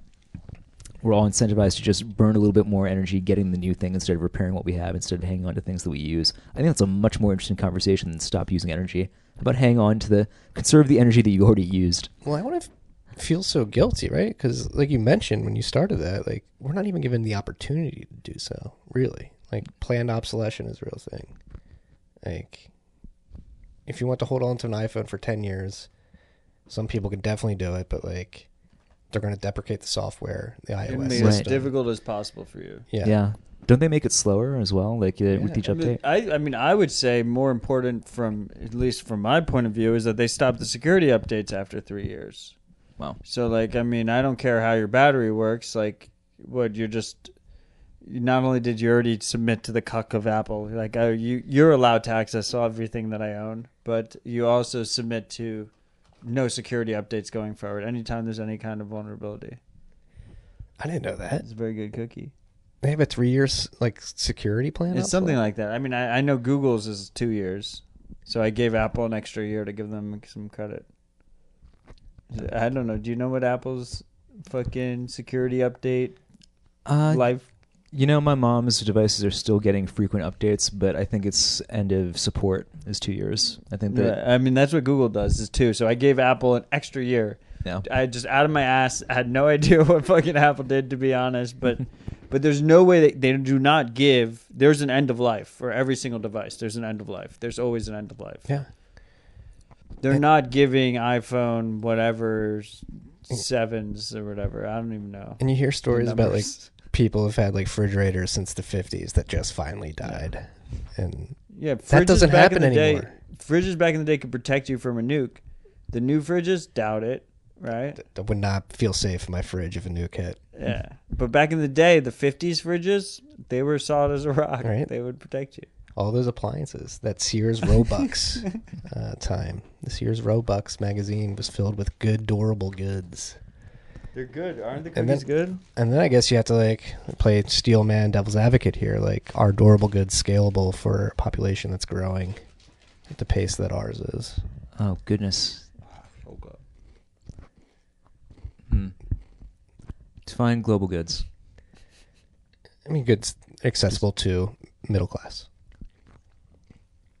The way that we're building them, I'm not sure. In general, yes, I have faith in human ingenuity in general.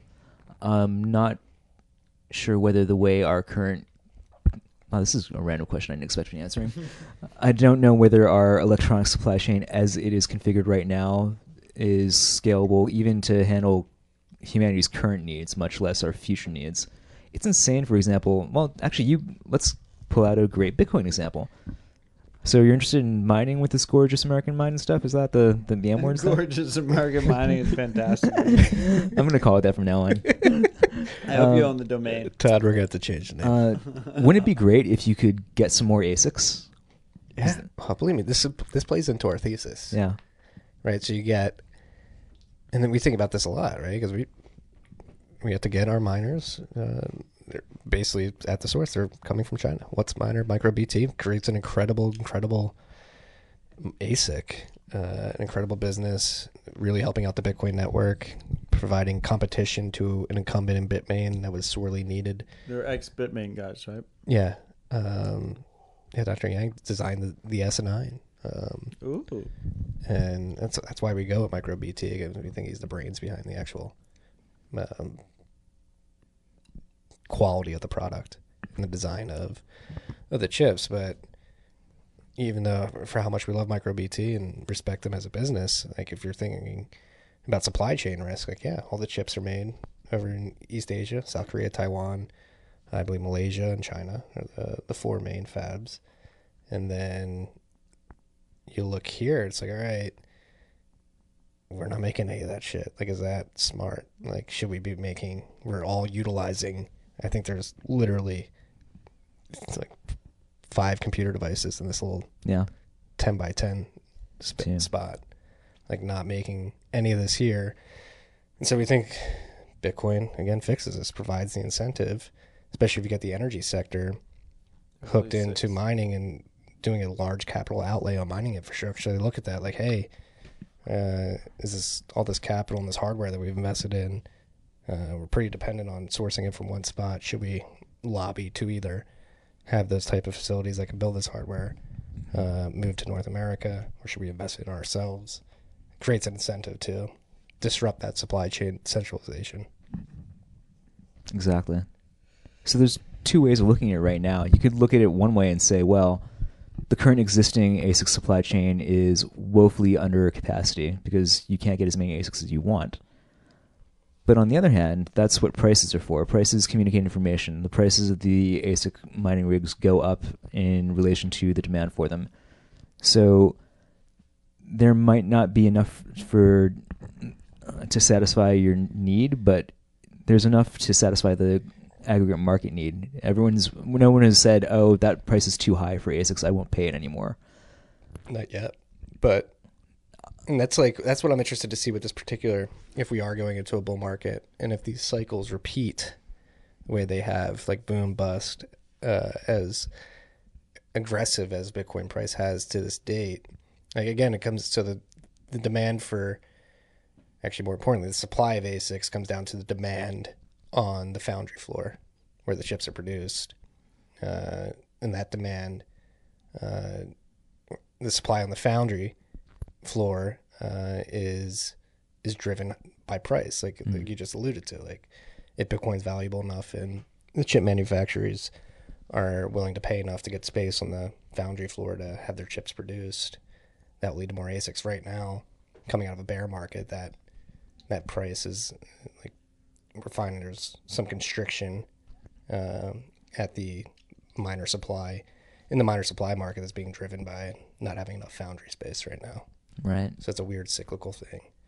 Like, so the point I'm trying to get to is, there a point in the next decade, 2 decades, where instead of, or maybe alongside of, Apple chips being a priority on the foundry floor, ASIC, Bitcoin miner specific chips have preference as well. Where right now, they definitely don't. They'll probably have the most preference.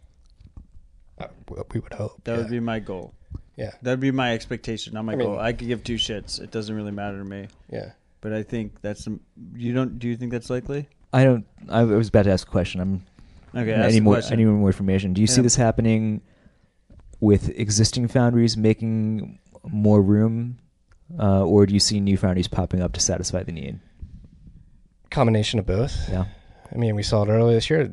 Love or hate the Trump administration, they've started investing, and land will be broken in Arizona. Q1 2021 to begin building a foundry with TSMC, which is the Taiwan Semiconductor, TSCM. Any idea what nanometer fab? 5nm? 5 is, that's what 5 is what they'll be producing, but that's like... But it's the hand-wavy 5, yeah. Got it. Yeah. But so, I mean, my thought process is that Bitcoin is like a consistent demand driver, so obviously it's going to become the most valuable of all the different chip lines. Like, why would, like, you can't guess how many people are going to buy a new cell phone or how many people will care about fucking gaming on their computer and need a GPU.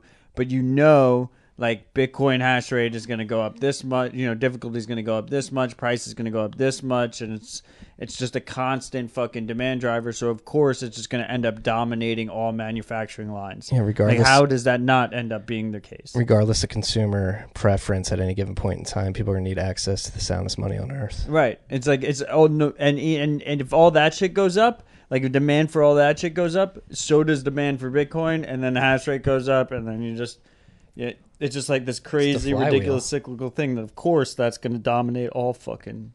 I fucking love To Drink Matt. We shit.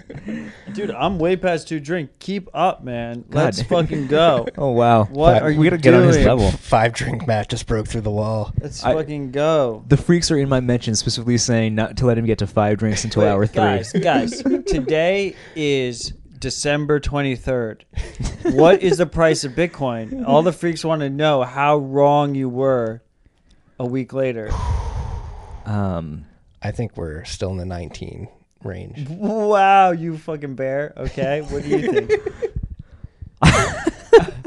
Well, now that you dumped on him for it. Where in the 19 range? Are you bottom 19 or higher 19? Like mid, like 9.5. So higher than we are currently. What are we currently? I just 9.38 the last I looked. You don't have a block clock watch yet. Rodolfo, get on it. For my part, I hate making predictions, but since he put a gun to my head and dunked on you while he did it. 50K. Where Marty's in 19.4? 19.5, I said. Okay, that where we are right now. We're at 19.512 right now. So I'm a perma bear, because I'm going to say between 18 and 19.4. Wow. And my logic is, it's with 2 weeks left in the year or so. It's December 23rd now, of course, but with such little time left, I'm guessing the marginal price setter for Bitcoin right now, I'm hoping he or she is on vacation. Right. You know, it's just us auto stackers. Steve Mnuchin has passed. There's no passing.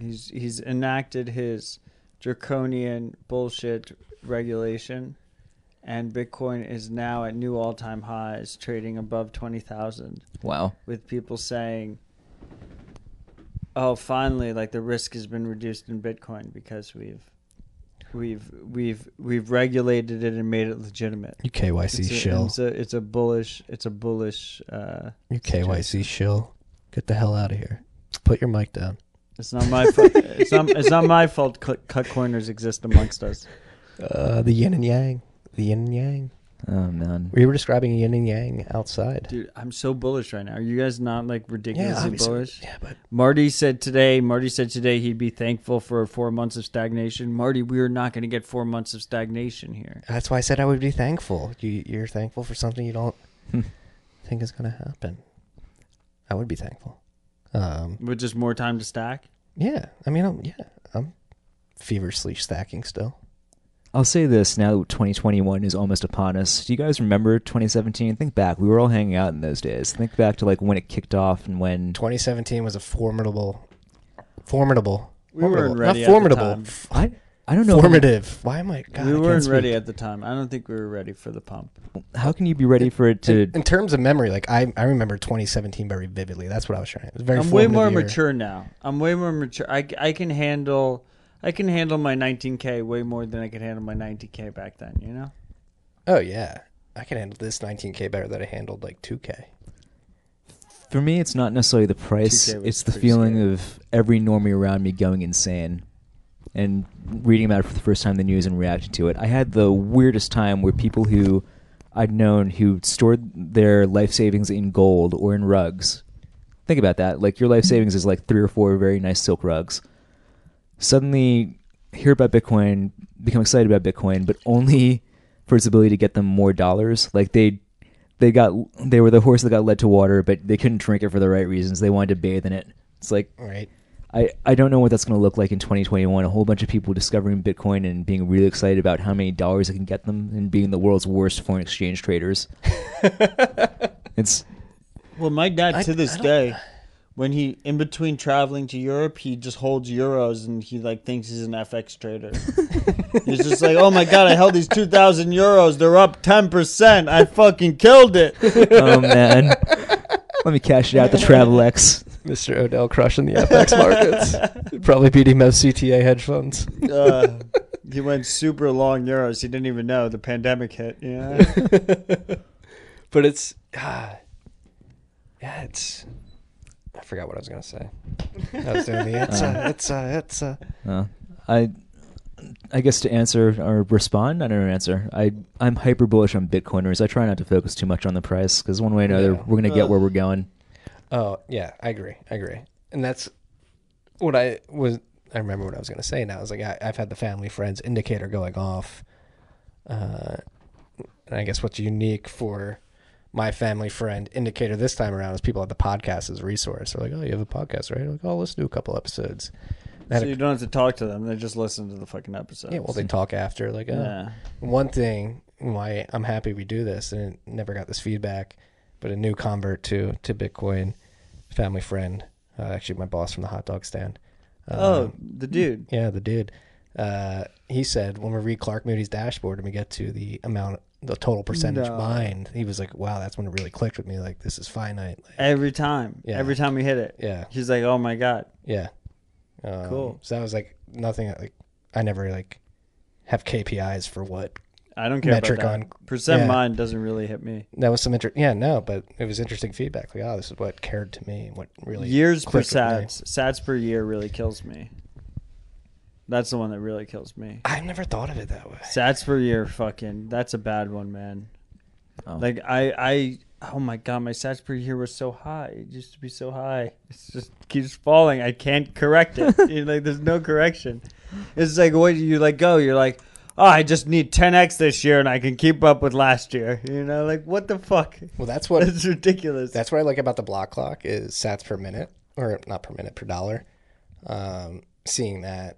Like, and that's how I like read price. Like, yeah, the last couple of weeks, like, you have to wait 5 minutes between each thing. Mm-hmm. When I catch sats per dollar, I'm like, oh shit, I'm like 5,100 sats, price is up, let's go. Sats per dollar is powerful, right? When's it drop under? What do we think about that? Should we talk about that? Like the whole bits brigade tried to come in. Oh, I'm going nowhere near that battle. I've seen everyone having on Twitter. You guys have fun with that. Let's devil advocate steel man at bits.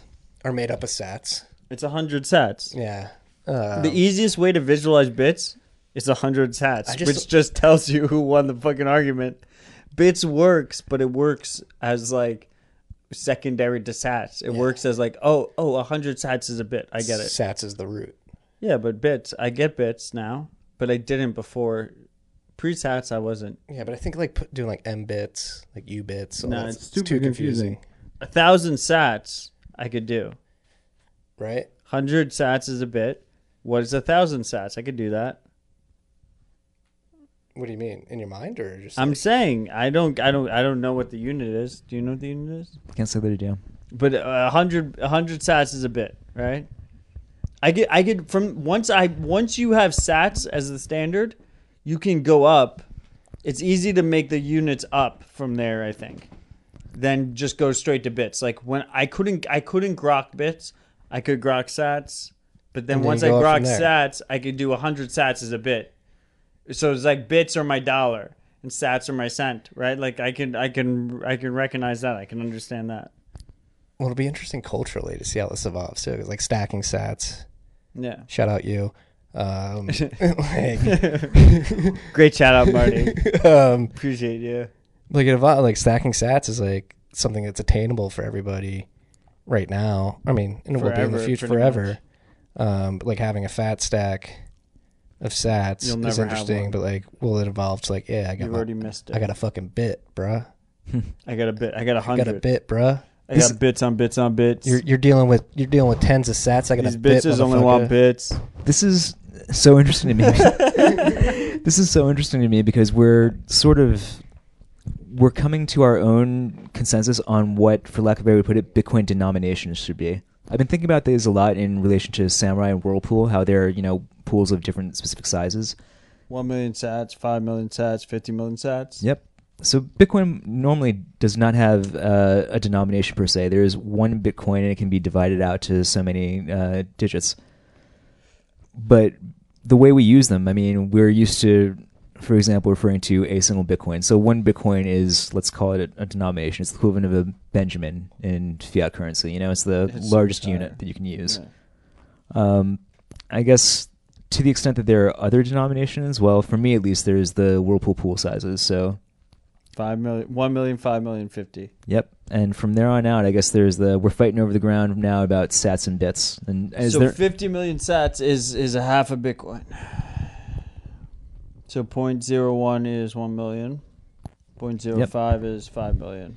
And this is going to sound completely random, but I actually really appreciate that Pierre and Michael on the Nakamoto Institute, when they're writing in the early days, and Daniel as well, referred, like, they're coming after your bitcoins, not your Bitcoin. Oh, I didn't like that. No, because it makes sense. They're coming after your dollars. No, you have $1, you have one Bitcoin, you have multiple Bitcoins. I think the plural of Bitcoin should be Bitcoin without an S. No, I feel very strongly about this because I feel very strongly about this too. So okay, so then what's 0.43?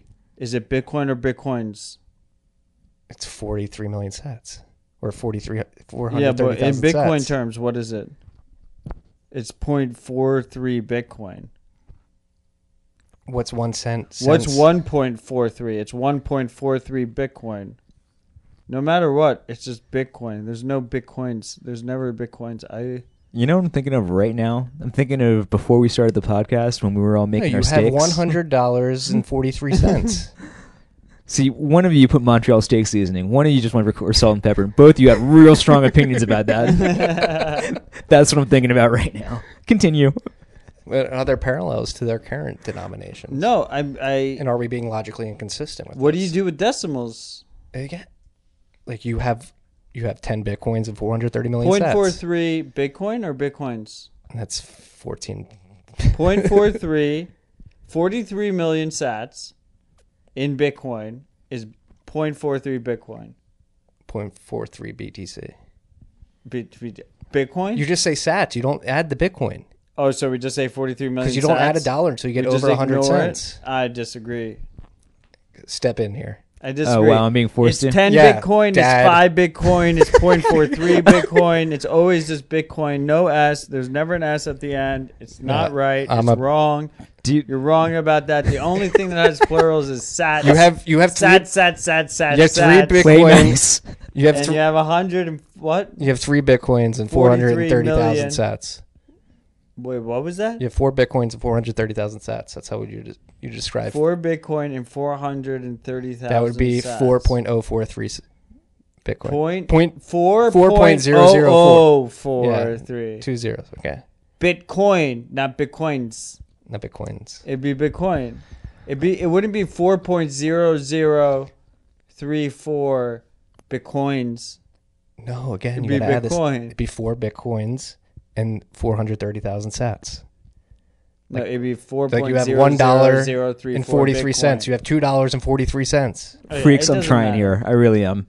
It doesn't. Look, at the end of the day, sats are the standard. Somebody start a poll. We agreed on the sats side, so I'm cool with that. Yeah, no, I agree. All right, I just to the people. Bitcoin's plural. I liked when the bits for sats argument came up. Like, people got angry at me because I brought it. Maybe I hit below the belt a little bit, but I brought it to, are they too bearish? Like, if the issue is that sats are just like too small of a unit, then like why so bearish? Like why is that the situation? It's apparently it hit people. Yeah, are you a little bit below the belt? They're angry about it. You're a sat parody bear, right? No, we're dollar. We're dollar. We're dollar. This is the question I wanted to ask. Okay. Yes. So is a sat going to be a penny or a dollar? And it's not just like an exchange rate question. It's going to be both. Dollar. It's going to be both in time. Because you can do millisats. Lower your time preference. You can do millisats on Lightning.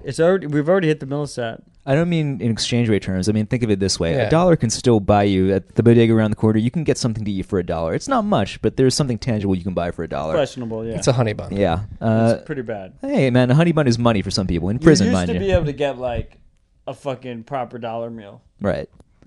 A penny at this point is a vestigial thing that is like, yes, okay, technically currency, but hey, would you like to run into this machine to put a funny face on it? Inflation has been just running. Has just been like Usain Bolting, just like fucking through everything. My favorite, so super. My favorite inflation indicator, personally, the hot dog stand.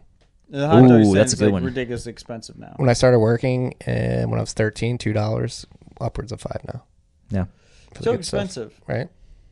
The $1 bill basically doesn't even exist as a bill anymore. It's a nuisance. No, you hand it to people like, should I even fucking accept that? Dude, I'm not accepting change. I don't take change anymore. I don't know if this is bad, but I'm like, I don't want it in my pocket because I'm just gonna forget it. It's gonna fall out of my floor. That's ridiculous, like, right? It's the dollar is almost dust, right? It's basically a dust output. Yeah, that's a good analogy. It's actually safe. That's what I really like what he's doing with the fiat standard is applying everything in the incumbent world and applying a Bitcoin perspective on it. Like you just did there. Whoa. Oh, I mean, we're looking at me now? No, we're not. I'm looking at you. No, we were creating some suspenseful. I think Sidebrink Matt is digesting that. And nobody even knows what's going on right now. What do you mean nobody knows what's going on? What perspective? Bitcoin, the world, politics. I mean, we're 7 days in the future. Hold the mic to your mouth, please. All right. We're 7 days in the future right now. Right. It's December 23rd. No one knows what's going on right now. Bitcoin's reaching an all-time high. I think Bitcoin is probably pretty much banned right now. Wow. We're like, in America, legal activity. I mean, you can hodl. This podcast is likely illegal by the time we post it. Interesting. Parentheses. Oh, man. Likely illegal. This is the first time I've ever been looking forward to dunking on anyone, much less you, but I hope you're wrong, and I'm going to dunk on you for it on December 23rd. You can preemptively dunk on me right now. Like, hash it into the blockchain. Let's go. Whoa. Oh, wow. We're about to do an op return? Yeah. Fuck it. Why not? Can you construct an op return that quick? Isn't it pretty hard? You know what? No, I'm not burning a UTXO on you. I mean, we don't have to if we just speak. It's recorded. If you just speak, it enters the Bitcoin blockchain. Duh. No, it probably will. It will not, but it could if it wanted to, I guess. Yeah. No, and so you two have very different views about what's going to happen in the next 7 days. I don't think so. I think I'm channeling Arbed Out's views from the last fucking 4 years into my current views. I mean, I think we're on the same point. So you think we're talking back now about Mnuchin. There's going to be proper Bitcoin restrictions. So we're going to have proper Bitcoin restrictions. Okay, again, I wouldn't put it past him. Who knows what's going on in Mnuchin's head, and especially in these last days. Might as well have some fun with it. I mean, I would not have expected the Attorney General to proffer his resignation yesterday. What happened with that? What was the deal with that? That's weird. Yeah, it is. Isn't that weird? Yeah, did you read that letter? It was incredibly... It was the nicest resignation letter ever. He must have gotten into a fight with Trump. Like, there must have been a fight. Like, what? You don't just leave, like, 15 days before he's going to leave anyway. He's almost out. No. He's almost already out. Why is he leaving? What's fucking going on? What's the deal? So there's many perspectives. We can I've looked into all of them too. But this is weird, right? Like it's weird. Like there's like 15 days. Like it's there's unusual, literally certainly. Like he lost the electoral college. There's a fucking 30 days. 15 days is a little bit ahead of time. 30 days until he's got to leave. What the fuck is going on? So with that in mind, okay, if that sort of weirdness is going on at the end of this administration, I could see, you know, Mnuchin maybe doesn't want to have this be his last hurrah. He wants to get known for something. Maybe it's this. I wouldn't say that's impossible. But it occurs to me that, you know, it's important to us. We're American citizens. We live in America. It's not so important for anyone else who doesn't live under Mnuchin's purview. And I'm not sure that that angle has been thought out and the consequences of that have been thought out. That screams to me regulatory arbitrage. Exactly. Well, no, okay. Regulatory arbitrage is always in the game. What about Americans?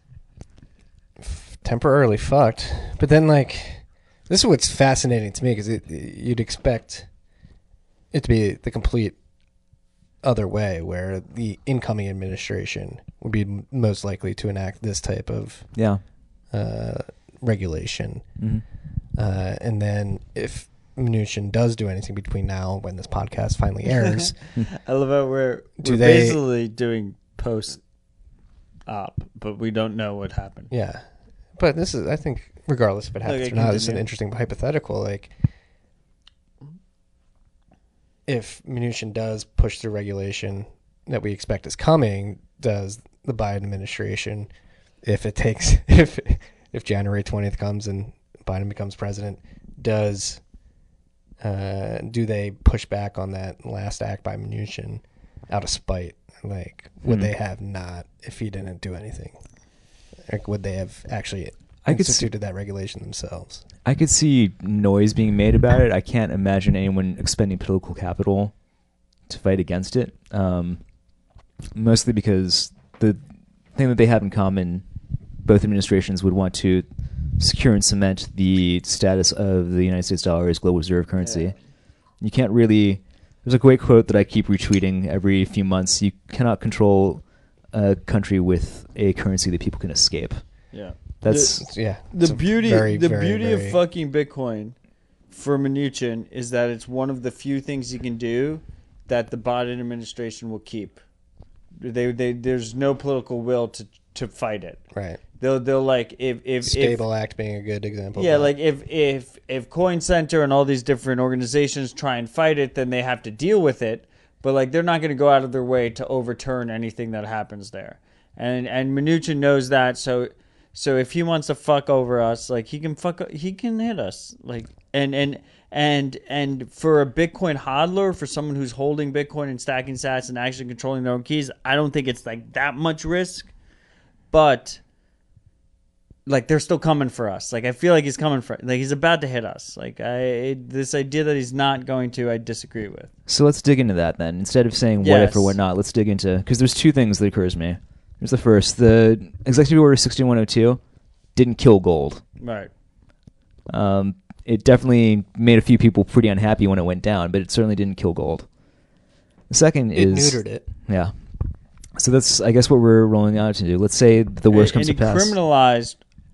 Americans that were real Americans. They were, you know, honest, law-abiding Americans. Yeah. And then all of a sudden, one day, 6102 passed, and they were just criminals. It was like, if you didn't give in your gold, you're a fucking criminal, right? Like this idea that, like, all of a sudden you're a criminal if you do not correspond to this fucking for the financial decisions bullshit you made in the past. Law. Yeah. Like that's ridiculous. That's a fucking ridiculous concept. Here you go. Like people don't realize. I think people don't understand. Yeah, people don't. I don't think people really realize like how much like that's bullshit. Like that's fucking ridiculous.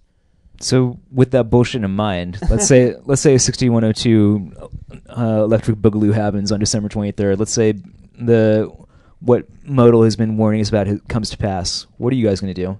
How's this going to go down for each one of us? Let's talk through it. So fucked. I'm going to go with my day to day like I usually would.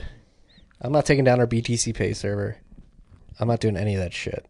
Look at the balls on him. I fucking like it. You know, seriously, come knock on my door and tell me to take it down. But until then, go fuck yourself. Come and take it. Yeah.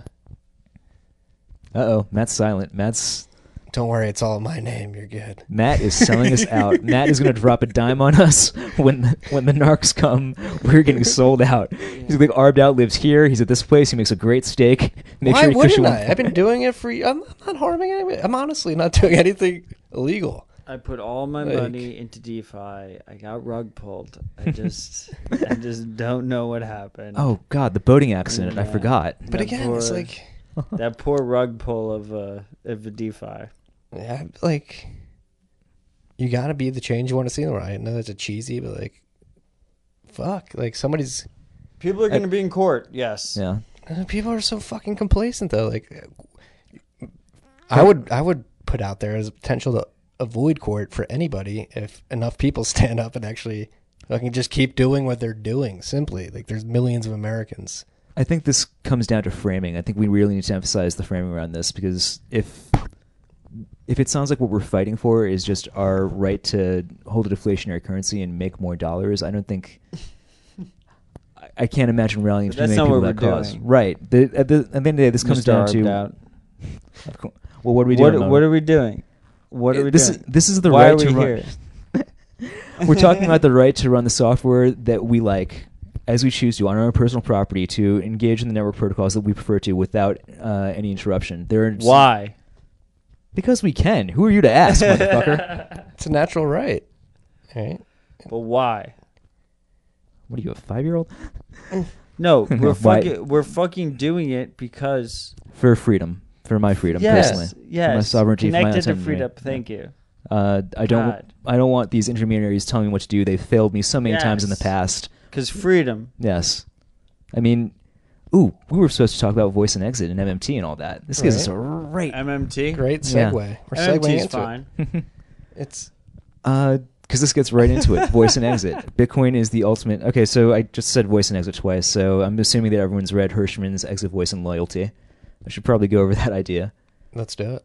Okay, so the general concept that Hirschman lays out in Exit, Voice, and Loyalty is if you're a member of an organization, or let's say it's a firm or a tribe or a clan or whatever, you have, and you don't like the way things are going, you have two options if you want to change things.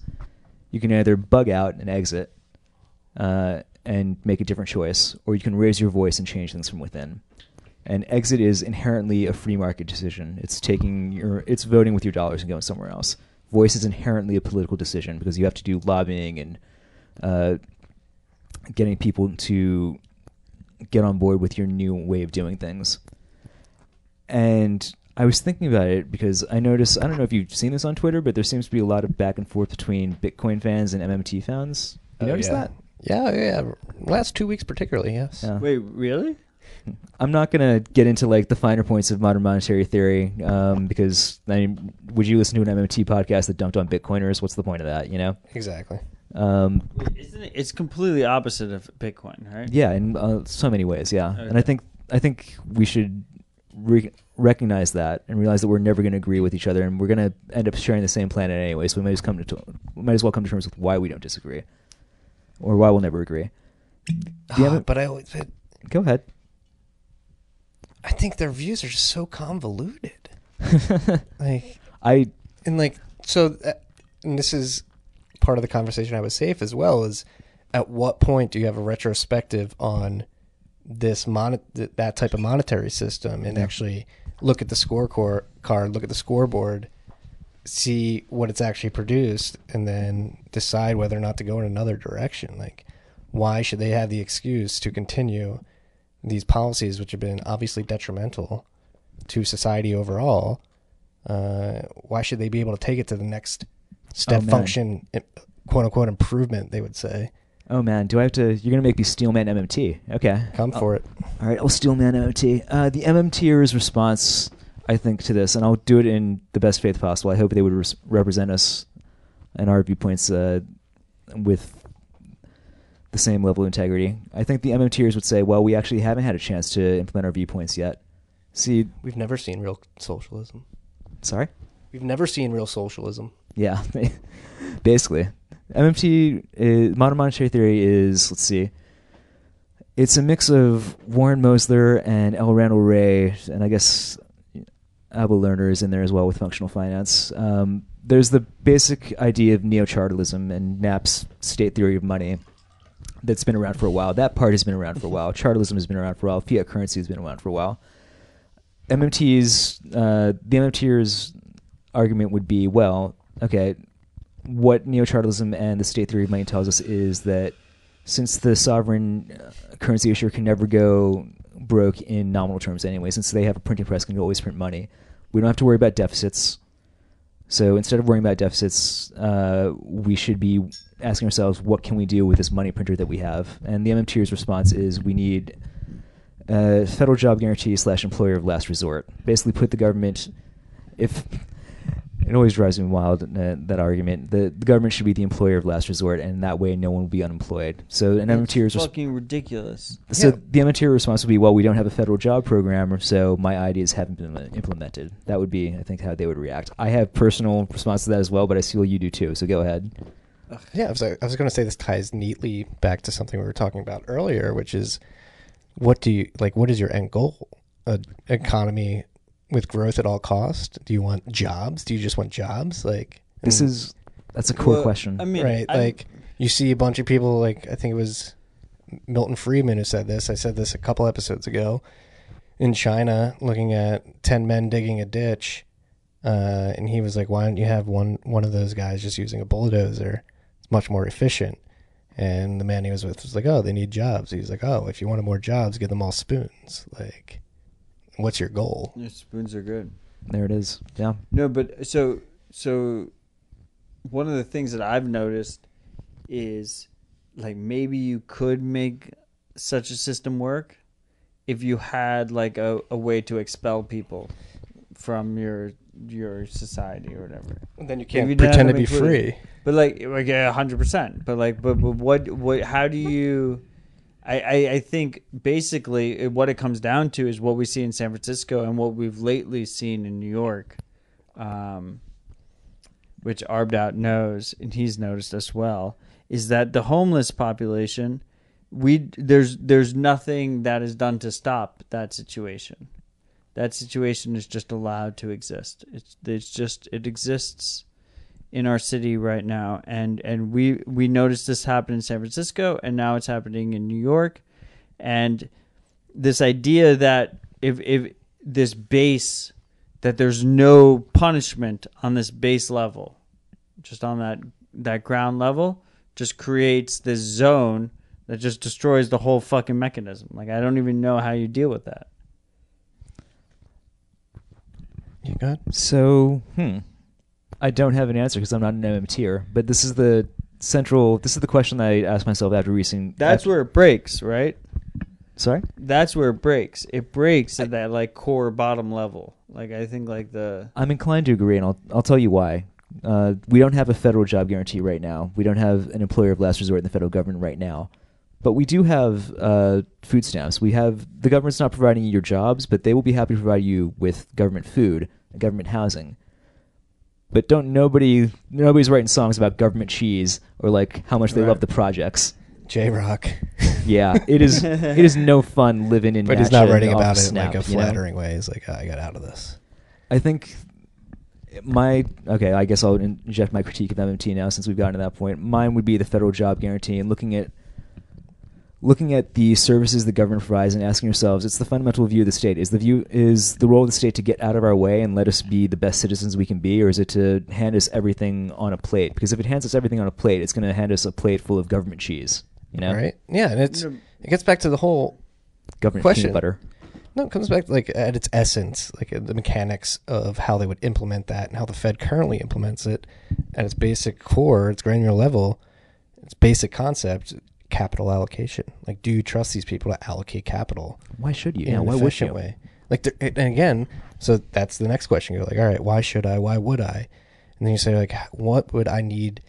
What would give me confidence to trust these? And you, number one would be, like, proximity to the information source of the problems they're looking to solve, and all these politicians and all these processes that direct these money flows are so far away from the source of the information of the problem, like pricing signals, that they can't, it's impossible for them to efficiently allocate that capital. They don't understand what is actually needed. Like, you need that distributed local community to actually understand problems, because that's what problems aren't standard across the board. They're very specific to certain people in certain areas and certain situations. Can't see. You're a Bitcoiner through and through there. This is the collective action problem and Hayek's pretense of knowledge, you know? How can these people know that they're able to act in our best interests collectively when we haven't consulted with them or anything of the sort? This is why Emitters and Bitcoiners will never agree, because what you just laid out there was a perfect... that's exit. You don't want to have these people in this position of making those capital allocation decisions.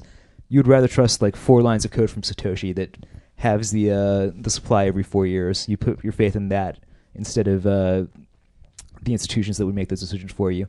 MMTers want to lobby those institutions to have them affect the goals that they prefer instead of the current focus on deficit spending and deficit hawks and all that. MMTers want to keep the Federal Reserve, keep the Treasury, keep OFAC, keep the BIS and the IMF and the World Bank, keep all those institutions and just have them pointed towards different aims.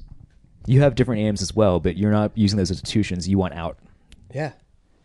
But yeah, and it's in, like, again, going back to, we have 100 years of data to look back on, actually do like a retrospective analysis of the implementation of these ideas at least a smaller scale. This would take it to a different scale. Again, it's not real socialism.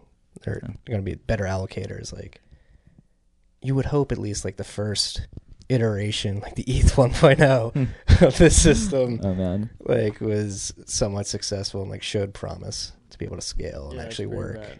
Yeah, it's, I guess it's the difference between people who see the state as it exists and the state as it would be. I think, you know, this is a weird dividing point between the Bitcoin folks that I know in New York and the MMT folks that I know in New York. I swear this is true. It's opinions on Sandy, because that's your first experience with the nasty government response to something. Hurricane Sandy? I was actually living in Chicago at the time, but me and my wife were long distance, and I was in New York during Sandy. I got stuck here. We were just started dating, and I got stuck with her during Sandy for like 3 days. Yeah, so you're probably a New Yorker. Congratulations. Yeah, we were on the Upper East Side and had power. Like, so I witnessed that dynamic of people coming up to like use our outlets. You were a power person. Yeah. Wow, I was not.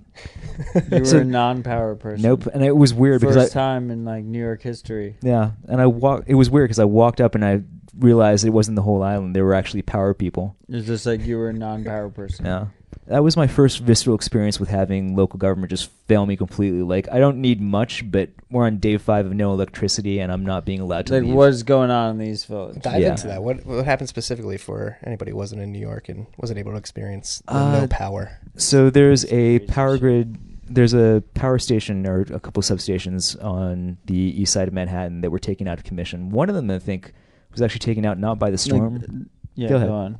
No. Cool. Like the Sandy Waters took it over. Oh, yeah. 5 drink Matt. Yeah. No, it was the water. The water overtook our fucking substation in the East Village. Like, that's what happened. Yeah. Like, we got fucking wrecked. Well, I mean, your substation. I don't live in the East Village. Yeah.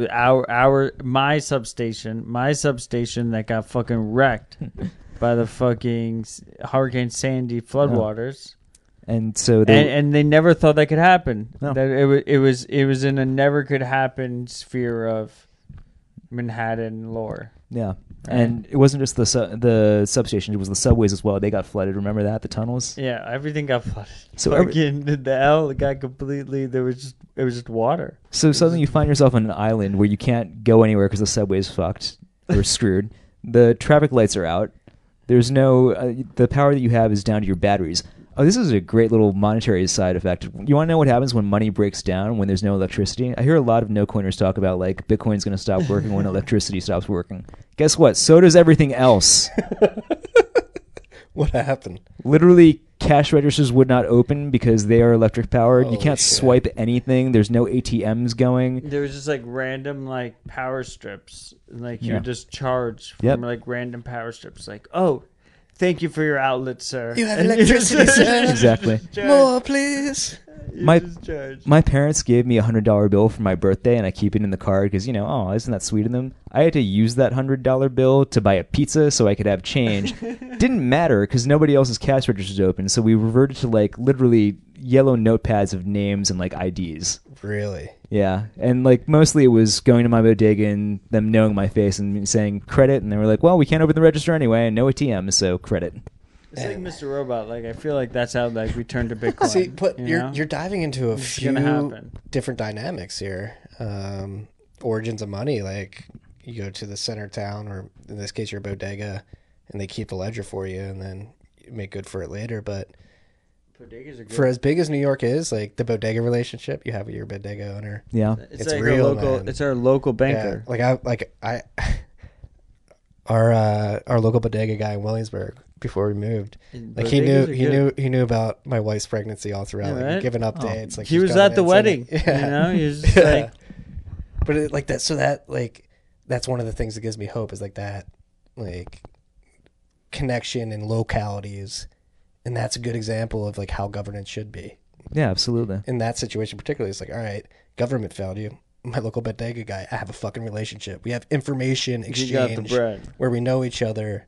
And I trust him.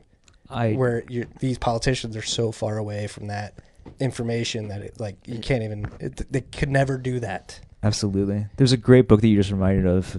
God, I hate how I keep doing that, but it's called. It's by Calder. It's called "Financing the American Dream." I'm going to spare you the entire synopsis of it, but the general idea: credit is wildly different when it's local versus when it's national. Your relationship between your bodega or your local grocery store when they put it on your tab or your bar or wherever is completely different from you like soliciting a mortgage from a mortgage provider that's in across the country.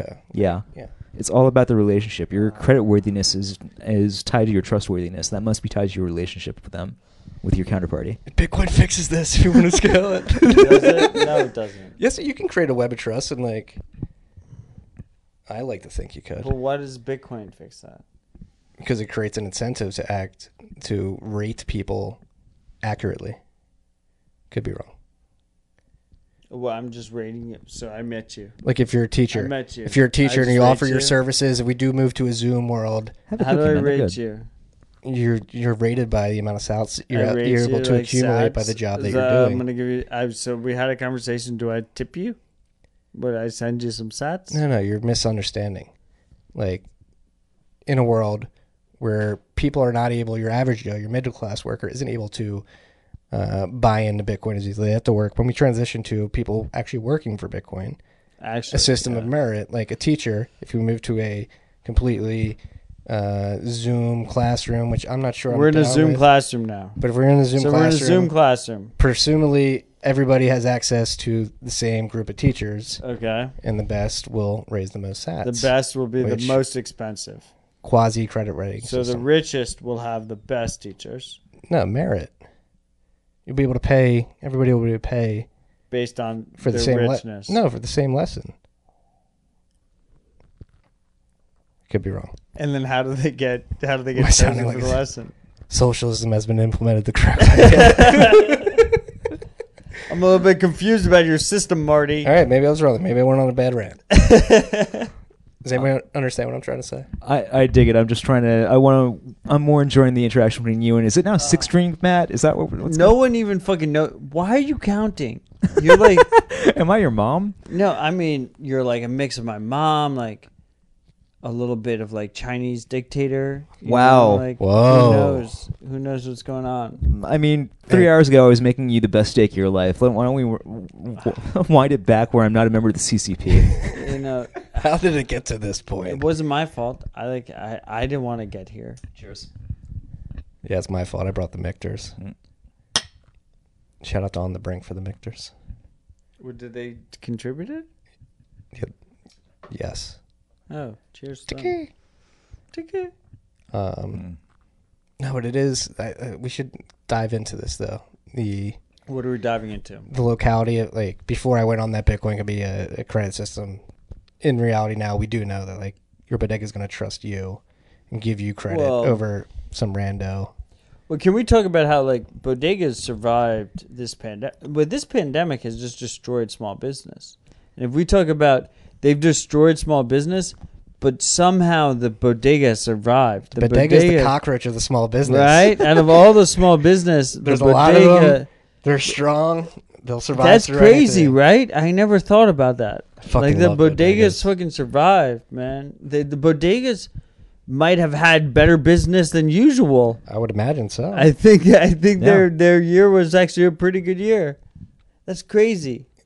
people smoking, drinking more. It's fucked up. It's fucked up. Less alternatives. If you think about 2020, 2020 is the year that they decided to fucking pull the trigger on all the small businesses, and then Amazon and Walmart, like they all fucking had all-time highs, best years ever. Like that's fucked up. Like this was the year the trigger was pulled. I can't believe how true that is. I mean, it's disgusting. Yeah, you'll see it. Well, I can't dox myself, but on this block, when you walk out, there are several bars that are closed, but there are several bodegas that are open. We just sort of picked and chose which. I mean, some of those bars are small enough that the occupancy they have at max is comparable to a bodega. This is New York City we're talking about. We don't have pretty big business establishments.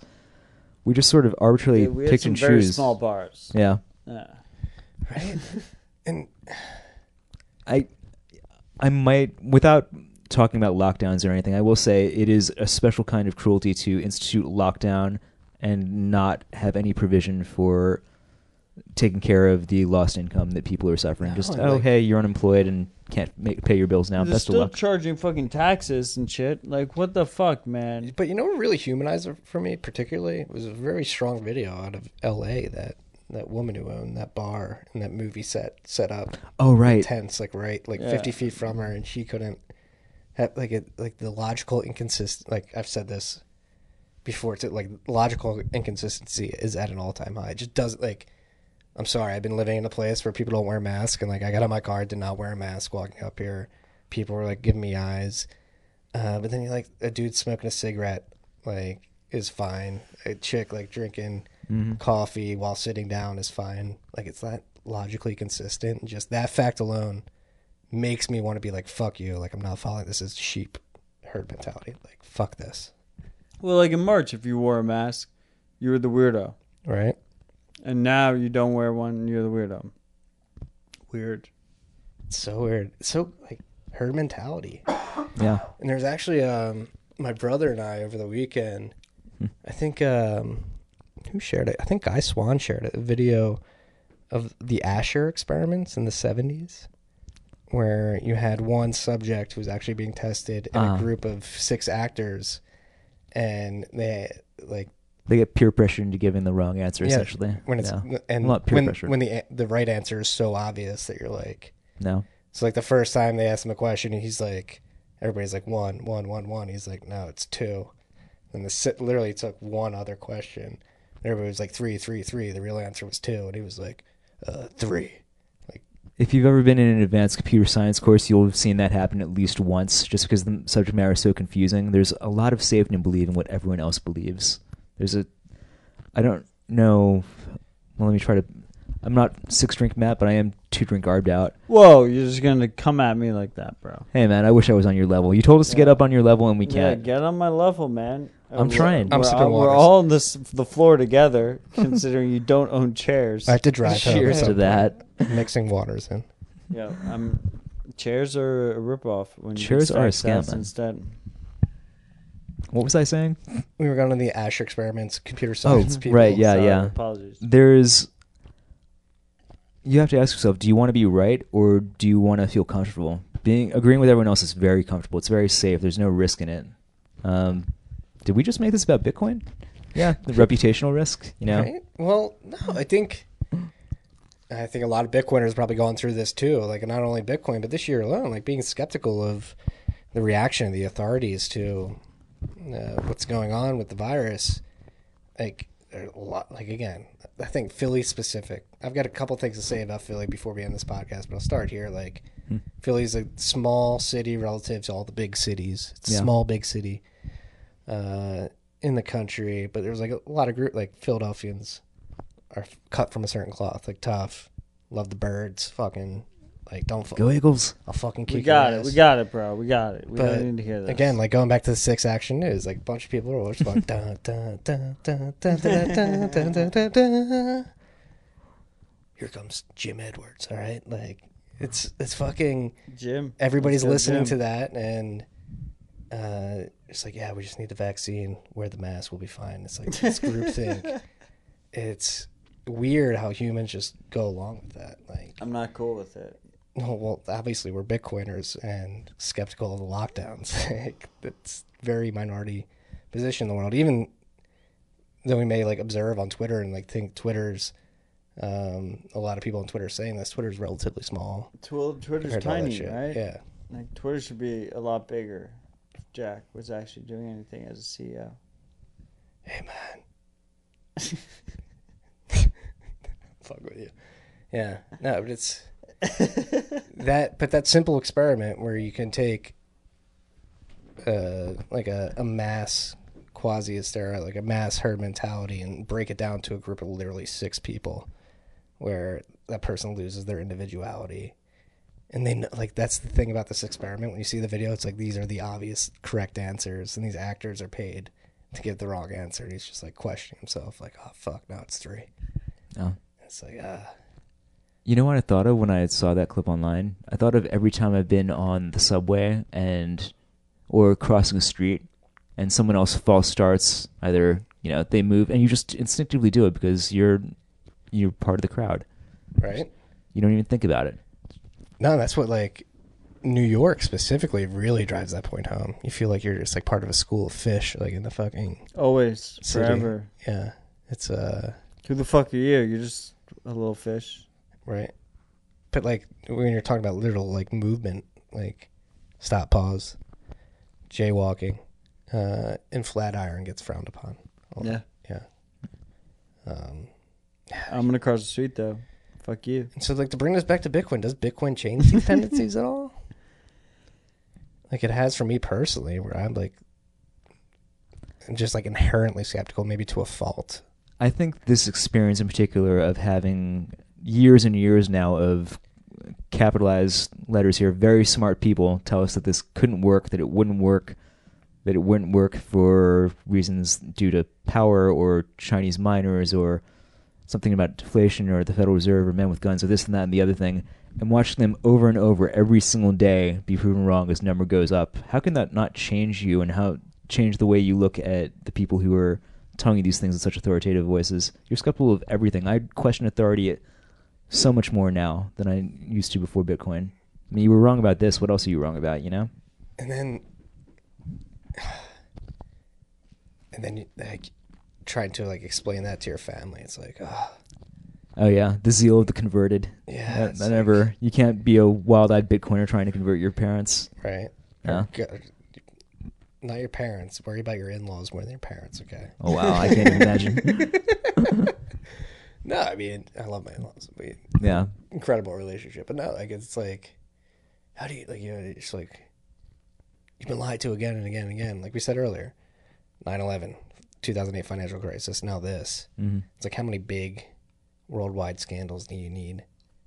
I don't want to say scandal, but like fuck-ups. Yeah. Like, mass coordination do you need to go through where it's like, all right, maybe these guys are wrong. And they're fucking...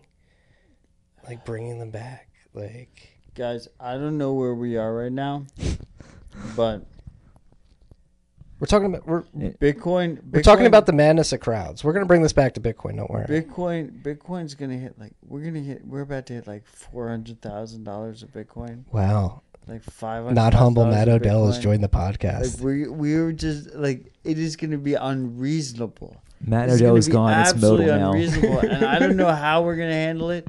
We're going to try our best. That's what we're going to fucking do. We're going to try our fucking best to just fucking deal with that kind of situation because that's what's fucking about to happen. You know what? Like, do you guys disagree? Do you not think that's going to happen? Like, we're about to... like, shit's about to fucking go crazy. Let's run with that thought for a second. Let's say he's right. I'm running with it. Okay, so the price jumps up 20x. Think about everything that means. Fees are going to jump up... I'm not going to say it's going to be so linear, much. But they're going to jump up significantly. So forget about getting in the next block unless you really want to be. You know, people are reminding me every Sunday, mempool clears. Yep. If you have not for long. If you have a hot wallet or a warm wallet or just some sats that you're trusting in custodial solutions, suddenly they're 20x more valuable. So bounty. So are you keeping them there? Or are you moving them? Is this a... Right. So that's what really drives home the point, like, of the fractal nature of the boom and bust cycles that have happened to this point, what really gives credence to the idea that this is replicable going forward is because the network, the actual network, the protocol, hits a scaling threshold where it literally needs less pressure, less fee or transaction pressure. Like, it just naturally has to go down because the network doesn't function as well as the amount of people using it at the time, like, want it to function. And then you have a price crash because it's technically not functional. It's functional, but not to the extent that the people want it to at that point in time. People leave, sell their Bitcoin, pressure subsides. You have a higher high, and then you build and take that data in and say, all right, this is where we didn't scale this time around. Like, let's work on this technology. And since 2017, Lightning's matured a lot. Liquid's at on market. SegWit has been more adopted. Taproot and stuff like that coming. I think that's good. All-time high development progress in my mind since December 2017. And, like, so that's a big question. Like, do these cycles repeat themselves into perpetuity? I would say I don't know, but if they were to, I think it would be this technical limit that sort of dictates and mandates them. Like, the protocol just can't handle it at the time. It's like, all right, we couldn't handle it here, so let's fix these things. And over the next 4 years, people will realize Bitcoin still exists and get in, like, it'll happen, and our scaling limits will be something else the next time around. I tend to agree with that. I have a slightly more pessimistic take on it, but I tend to agree with in general. I want to believe that technologies like Lightning and Liquid and what Ruben Somson is working on with his perpetual one-way peg and all these different technologies can take pressure off the main chain. But I suspect what we'll see take even more pressure off it is people just getting really comfortable with, Coinbase as a side chain, someone running a SQL database somewhere that keeps track of all your Bitcoin obligations. I'm not thrilled about it, but I think it's, instead of me being the Bitcoin police and saying, oh, you should always and every time be custodying yourself and not your keys and not your coins, I need to focus on preserving my right to do those things. And if other people are using Coinbase or whatever exchange to handle their stuff and stay off chain that way, as long as they're aware of the risks and willing to do it, I can't promote it, but I won't begrudge them the right to do what they like with their software. But I would even push back there in the sense that exchanges are the largest transactors on chain, mainly traders going inter-exchange. Yeah. So even if you have that user preference play out, you still have the trading in the background, the inter-exchange arbitrage, which if the price goes up, you're going to draw more degenerate gamblers and institutional investors, which that would be the larger driver of that transaction demand, I would say. I wonder what effect that's going to have on them. I keep having the same thought over and over every few months, which is I can't believe we went through the block size wars first, and then after Coinbase implemented batching. Right? That is right? Just... Seriously? Who knows what they'll come up with that. That's the other thing. Like, what are exchanges incentivized to do, especially multi-coin exchanges? Like, are they incentivized to help Bitcoin scale, or is it, like, actually in their best interest to, like, not... use Bitcoin in the most economically efficient way possible because it would drive people to other chains on perceived advantages due to a lack of scale that those coins have, and they reap the trading fees. And I guess it depends on the exchange, but if you're looking to IPO, if you want a public stock offering, your unit of account is going to be dollars. You want to make as many dollars and as many transactions with as many users and show as much potential growth as possible. That means multi-coins, but as many shitcoins as possible to as many users. Your goal is not securing access to the Bitcoin network or making it more efficient for Bitcoin users to transact necessarily. It's to get as many dollars going in as you possibly can. And what has a higher yield at the end of the day, which I think transitions into a topic that you've been covering pretty intently for the last few years, which is exchange staking. Like, imagine being able to set it and forget it and get a higher interest rate as a staking validator by having a majority of stake, offering your users a higher interest rate, and then is that more profitable than trading Bitcoin? and is it worth paying the Bitcoin fees? We can just accumulate a certain amount of a coin, have it sit, and still make yield on that. Yeah, I mean, with Bitcoin, it doesn't seem like that much of a concern, right? Say it again? With Bitcoin, it doesn't seem like that much of a concern, right? Right. Like, I mean, I would. The big concern is. I mean, I don't even think these proof-of-stake networks could exist. No, we're not talking about the we're talking about the exchange incentives. Right. Like, it's easier work to just stake a coin, right? And like, is it worth it to provide a coin staking service? Well, okay. Yeah. There's a demand for it. There's some people that want it and they don't want to hold their keys. Is it? But you don't make yield on holding your Bitcoin. But you do, because you hold it and it's going to accrue value over time. And this is a critique of proof of stake, right? Remember, this isn't a defense of it. It's, yes, it'll be, so exchanges are incentivized to do this, which therefore leads to inherent centralization of these proof of stake chains. And then, so the real question is, what are exchanges incentivized to do? And do they have Bitcoin's best interest at heart, or Bitcoiners' best interest at heart at the end of the day?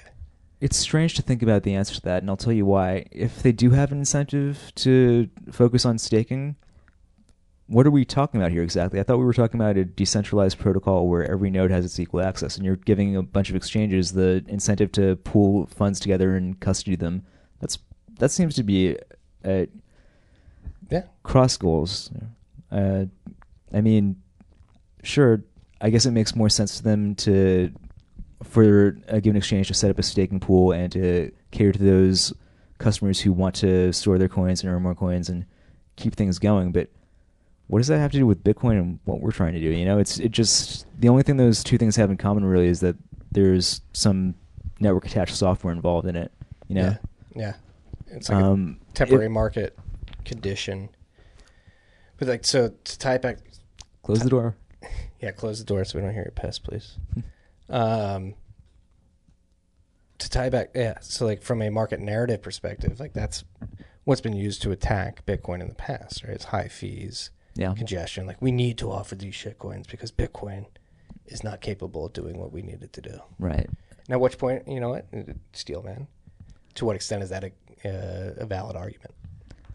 I think that narrative is always going to be useful to someone. I mean, it's always going to be easy to say, Bitcoin doesn't do what I want to do, so here's my alternate coin, and here's why you should invest in it and give me money. And maybe, you know, if Bitcoin isn't doing what you need it to, maybe it makes sense to at least try something else, but there's a difference between trying something else and then trying to get that something else listed on exchange so you can dump onto retail providers who are anxious to get it on, quote-unquote, the next Bitcoin. Yeah. The history of that happening over the past few years has been littered with charlatans and pretenders to the throne. No one's actually pulled off we actually fixed that Bitcoin problem.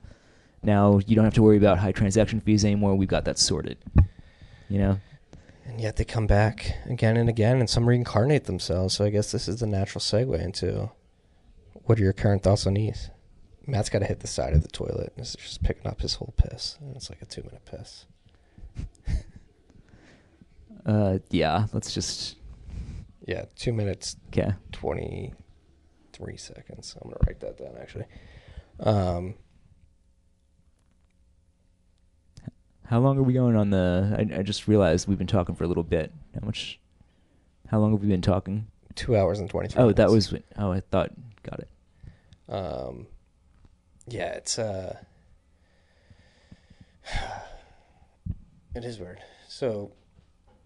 Pete Rizzo and I bring him up because we talked literally less than 24 hours ago, and I think he had a really good framing for the Bitcoin and Ethereum comparison, which is like, has Ethereum failed at what Bitcoin strives for, and alternatively, has Bitcoin failed at anything Ethereum has striven for? Mm-hmm. So I think you could say for the former, certainly, yes, it has failed at providing sufficient decentralization and focus on the ability for people to run full nodes and actually scale a network, as is evidenced by ETH 2.0, where people would point to Ethereum as their best use case of smart contracting and stuff like that. And has Bitcoin necessarily failed at that? And I'd say the answer is a resounding no. Like, it can still grow into that that type of use case. And I think for me personally, like, I'm tired of talking to Ethereum because I think ETH 2.0 is a fucking just blatant recognition that the project has failed. I'm trying to find a way to be polite about that. I'm sure if you found the most diehard Ethereum enthusiasts you could, they would vehemently dispute that and say Ethereum 2 is the future and it's going to fix everything, and you're just a toxic maximalist for saying otherwise. You know, one of the things that occurs to me when we have discussions like this is that Ethereum has no long-term cultural memory. And we do. We remember the ICO boom and the pre-mining and this, that, and the other thing. I think the current cultural memory of Ethereum starts and stops with DeFi and like the DeFi boom over the summer. Everything that happened before is just, you know, water under the bridge. And I think that's important because if you believe that's true and that the history of the Ethereum project is effectively being rewritten with every new fad or every new meme, then sure, maybe Ethereum 2 hasn't failed. Maybe it's actually successful. DeFi onwards and upwards. But the thing that was promised in 2016 and 2017 and the flipping and all that, yeah, that ship has sailed, guys. You're just another altcoin. Sorry. It's a shame to me to have to say this because I keep getting told that I'm a maximalist or religious zealot for it. And at the end of the day, I'm an engineer. You know, I can't tell you that this two-tier network that you built that is very much not peer-to-peer, that very much does not solve any of the problems I have that I look to cryptocurrency for, is functional and useful. Maybe it's an interesting project for you to work on if you're an Ethereum developer, and I don't begrudge you that at all, but it's not, I hate the words cryptocurrency or blockchain, those don't quite capture it. It's not peer-to-peer in any sense of the word. That Infura outage a couple weeks back, right? Where, okay, Infura is down, so a bunch of exchanges can't process your withdrawals. You've got to be kidding. That was a Cloudflare issue, correct? I didn't even dig into it. It was just so, who cares? I think so. I want to say so. Yeah. Doesn't matter. I mean, a single provider went down, and so your chain doesn't quite work right anymore. And another sort of canary in the coal mine about this impending failure of ETH 2.0 is one of the testnets failed because of an MPT time dependence. Oh, right. I remember that from way back. So that really gets to the crux of the difference between proof of work and proof of stake and this asynchronous time order that proof of work provides. By finding a hash, doing proof of work, producing a hash lower than the current difficulty target that proves that you did something that you needed to do in block sequential order versus proof of stake where you could be fed a bad data point due to latency from a certain time oracle that completely fucks up your... You're depending on a math problem over an oracle sending you a timestamp. Yeah, I can't imagine what problem it's meant to solve, you know? I can think of a bunch of new problems that it creates all of a sudden. I mean, I guess the implication of slashing and its dependency on a consistent time across the chain is that you can never really trust your balance unless you trust your time source. Yikes. So what is that? Who is this for? You know, I feel like this, when we're talking through it, this sounds like a bunch of engineers tried to solve a problem on paper without talking to the users who would affect. Who's the user who is like, yes, slash me after 2 minutes if my NTP source goes bad? Who's that helping? Right. And so, like, for the layman out there, comparing that to proof of work, why is proof of work superior to that? It's one CPU, one vote. No, it's because you have equal access. You don't have to worry about counterparties or anything else. Once you're on chain and everyone's building on top of the block that you last got your reward on, that's all she wrote. You don't have to worry about conflicting views of the network. Yeah. And, like, even beyond that, like, you're depending on a math problem that everybody can solve at the same time. And that's, like, the starting point, which is... I'd go further and say it's because this is still what we're talking about. It feels unfair to criticize Ethereum 2 because it's still a research project, and they have every right to be a research project. I think you have the right. Though?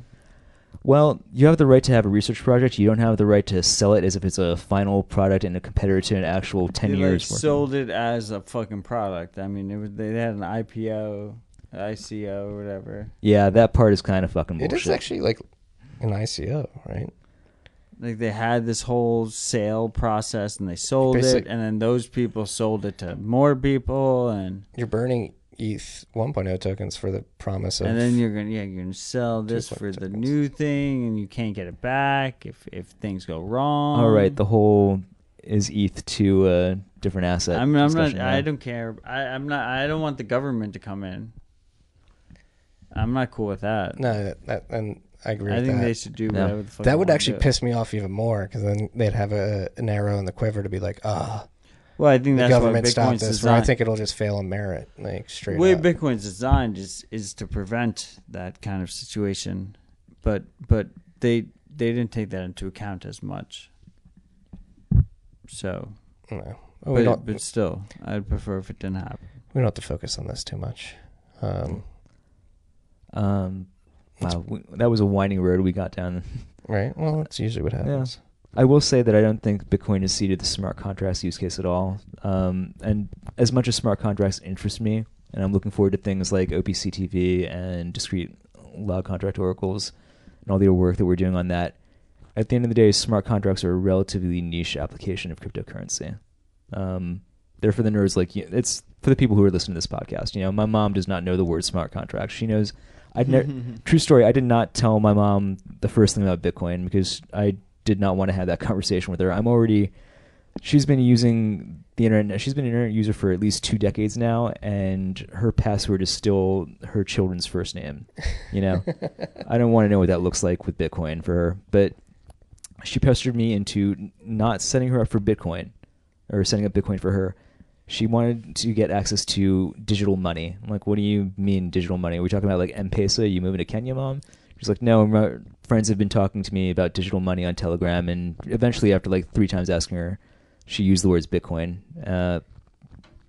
And so I set up an auto-recurring buy for her.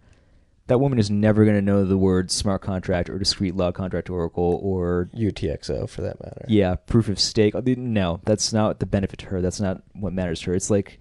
finding a normie on the street and saying, hey, do you know what TCP/IP means? No? Well, it's a shame because it impacts your entire life. Right. Well, then that gets back to like the bodega conversation. Like, how much should people need to think about that stuff, right? Like in your everyday interactions, like in a P2P sense, like in your neighborhood.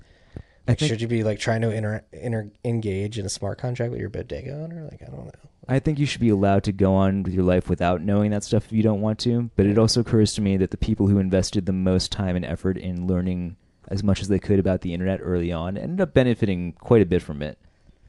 I'm thinking of like Sergey and Larry doing their PhDs at Stanford and like, hey, this web stuff might take off. Yeah, now they're in Larry specifically in a very... Yeah. Or now I'm thinking of Eric Schmidt. Has a lot of influence over all this shit. I think most people probably should be... Well, you shouldn't have to use Bitcoin to know any of this stuff. You should just be able to just open up a wallet and send it back and forth. But if you want to dive in and care about it, you should be able to do that too. Right. This is all about choice and access. You know, spectrum of access. And how do you think that the choice of access has improved or become worse over the last few years? It's gotten worse in some ways because exchanges that only had, say, Bitcoin and Litecoin, because those were all that existed, now have hundreds of coins. But there are also alternatives to those exchanges popping up where are not even exchanges, where all you can do is recurrently buy Bitcoin. And the idea that you can just set up an auto-buy monthly that you don't have to care about, that you can set and forget, is, I think... a step in the right direction. It's pretty powerful for the average user because now they don't have to do I'm not going to say the worst thing, but one of the most terrifying things that new Bitcoin users do is buy a bunch of Bitcoin and then refresh the charts every other minute. Like, am I worth 10 cents more? Oh, no, I'm worth 10 cents less. You don't want to... Do not take on the task of being a FX trader. It is not a fun gig. Those people do not live happy lives. No, and there's not many who can do it well. Yeah, just chasing pips all day? Jesus. Right? And that's like, I think somebody had that critique of Michael Saylor where like he was talking about like, I invested $400 million. I find myself looking at the Bitcoin chart all day. It's like, if you're investing $400 million in this, like you shouldn't look at the Bitcoin chart at least like once a month, if that. Like, which kind of goes back to time preference. Yeah, and mindset when you're entering this. If you guys are relatively new freaks here, don't feel the pressure to go all in right away. I know some will say, yeah, go all in, like it's worth it, but you have to understand this. And if you do it without a solid base of understanding, you will have weekends. Like you will geek out of the market the first 30% drawdown. It happens inevitably. Fuck you. 1 of 11 on the way to an all-time high or something like that.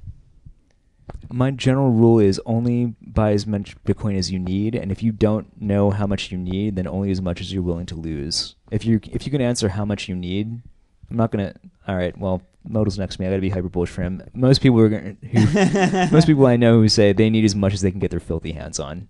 But if you don't know that you're part of that crowd, just as much as you're willing to lose and plan on losing it, because you probably will. Buy as much as you reasonably think you can deal with losing, and then buy like 150% more than that because like you didn't buy enough. Like I just, I don't know. I'm at this point in the cycle where I'm just like, I just did not buy enough. I do not have enough Bitcoin. I will never have enough Bitcoin. Yeah, I mean, I agree. I mean, I feel that way too. It's inevitable though. It's like you're going to feel that. You're never going to have enough Bitcoin. It's impossible. You'll never be satisfied. Is that okay? Is that healthy? It is what it is. But is it healthy? Yes. I'm not jumping in that one, guys. You got to sort that out. You got to sort that out with a marriage counselor. I will say, if you take the view that money is an option on the future, that money buys you future freedom, then can you ever have enough future options and future choices and future freedom? No, I don't think so.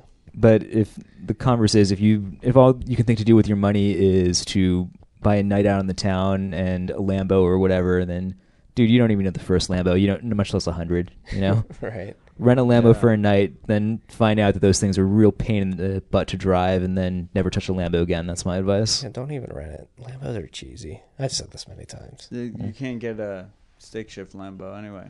You can't. They don't have manual Lambos. You can only get a stick. No, it's automatic only. Hand up, I can't drive stick. No, it's only paddles. Like you can only do paddles with Lambo. Somebody who can't drive stick, I still think that's pretty weak. It's really bad. Yeah. It's not a good situation to be in. It's not. I just realized we're talking about getting Lambos when I don't even have chairs. Just walk, guys. just walk. Well, no, I mean, especially car is just an expensive chair. Exactly. A car is just an expensive chair. It is. You heard it here first. It moves pretty fast. It's chair true. On wheels. What do we think, gentlemen? I mean, where are we? It's December 23rd, 2020. What a joyous Festivus. We are barreling past all-time highs, just hitting new all-time highs every second, and Bitcoin's being banned by Secretary Mnuchin. That's the situation we're in right now. Munchin butts. Well, if that's happening, I'm not turning my nodal off. Put it that way. I'm still running over there in the corner behind the curtains. Yeah. What do you, if that does happen? Let's play through from a reaction by Bitcoiners' perspective. Like, what do you think it incites? Do you think more people freak out and sell, or do you think it emboldens people like ourselves to run nodes? Most people? Whirlpool. Like, will Whirlpool liquidity go up? I think... How will other countries react? Will they see that and be like, look what we can do. Like, we're sending peer-to-peer transactions. I think it'll be a little bit of a shit show. I think every altcoin that thinks they can exploit that opportunity to their own benefit will try to do so. Whether it's Ripple or Ava or any of the other ones who say, hey, we're happy to comply with any rules and regulations that the Treasury tells us to comply with, there'll be that whole rush. We'll see some companies rush to defend Bitcoin and others rush to defend their profits, and we'll find out who is who. And I think we'll definitely see the hardcore Bitcoin, I don't want to say Bitcoin maximalists, but Bitcoin only crowd. We'll see a slew of different responses from them. Some people will go dark and do the whole Underground Railroad thing. Some people will actually try to work through the legislative process, and whether it's hiring lobbyists or talking to their congressmen or filing lawsuits where we'll try to attack the order head on. I think ultimately it depends on what would be announced. I think it's a hard sell to, one way or another, stop people from running the software they want to run. But stopping people from transferring the fiat they want to transfer is actually sort of how fiat works by design. So if you want to put limits on, say, how much can be deposited into your Coinbase or Bitfinex or whatever account, I'm afraid that's pretty easy to do. And if that comes to pass, we have to just see how we're all going to react next. My hope is that BISC takes off, but I don't have any smart answers for that. It's sort of... Right. We found out this week it doesn't even take regulation from the government. I know I'm a porn hater on this podcast, but Visa and MasterCard were able to... Yeah, how'd you feel about that, Marty? Mixed. You know. Mixed. No, it's like, it is... I mean, you don't want the exploitation of individuals on a platform. No, 100%. Like, but then it's like, Visa, like, MasterCard. Visa, like, they shouldn't decide. Yeah. Right. This is the thing. This is... like, this is the whole Treasury's war bit. I mean, if Pornhub had been found guilty or even accused in a court of law of the things that they had been accused of, which they weren't, then that's one discussion. But I, just like you said, I certainly, of course, don't want the exploitation of minors or anyone else on their platform. But I'm at a loss as to why Visa and MasterCard is the judge, jury, and execution on that. Why that's desirable, or why anyone would appeal to the payment processors to deplatform them. And did anybody appeal to them? I think there was... There's no process. Yeah, there was an article by Ackman wrote something in an op-ed in the WSJ, I want to say. But there was a general kerfuffle, let's say, on social media. Like, well, another loop back to something we were talking about earlier, again, the book that you're just about to embark on, like, what drives bubbles, government or technology? Yeah. Like, what prohibits freedoms in the digital age, government or technology? It's both. Like, the answer is both in their own ways, right? Mm-hmm.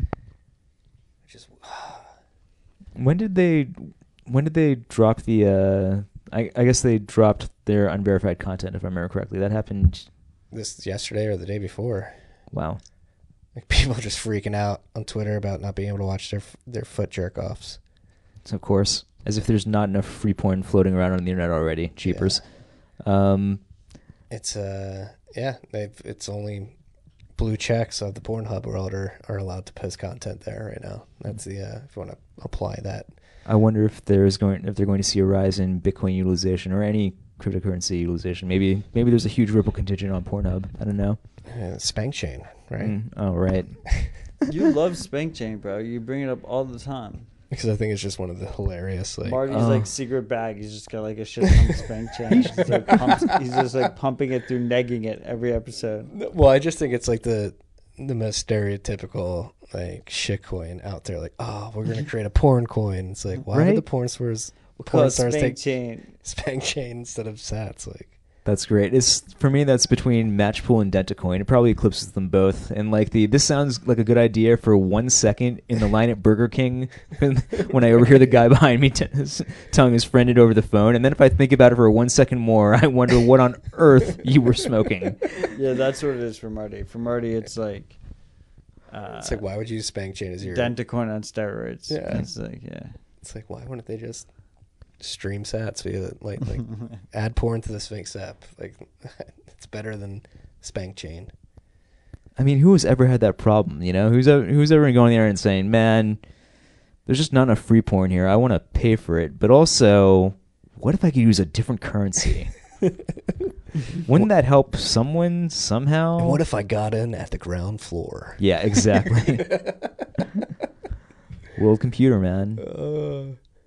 It's this all touches on something that we've been talking about as well throughout this almost 3-hour conversation, is like the rewiring of the brains of the masses, not the masses, but like individuals collectively, which equals the masses, but like the rewiring of brains necessary to change the framing through which people view the world, particularly their interaction with money. And like the idea of digital barter for a Spank Chain, for a Dentecoin, for a Carrot Buck, makes sense to people in the line at Burger King, but it's getting people to that point where it's like, no, you can use this free, sovereign, apolitical currency in Bitcoin. No. Just accept value that way. You don't need. I I think the only thing that changes people's perception of it is time. It's going to be like the internet, you know? That's the one thing it has in common with the internet. It did not... The internet was what it was almost overnight, but we were not ready for it for a generation or two. There's a whole generation that has jobs right now. They're almost dependent on the idea that Bitcoin cannot work in a way, that it's a completely fantastical idea. If you work as an intermediary at a retail bank or a functionary at a central bank, you've built a non-trivial part of your career on the idea that this is a joke and it can't possibly do anything useful.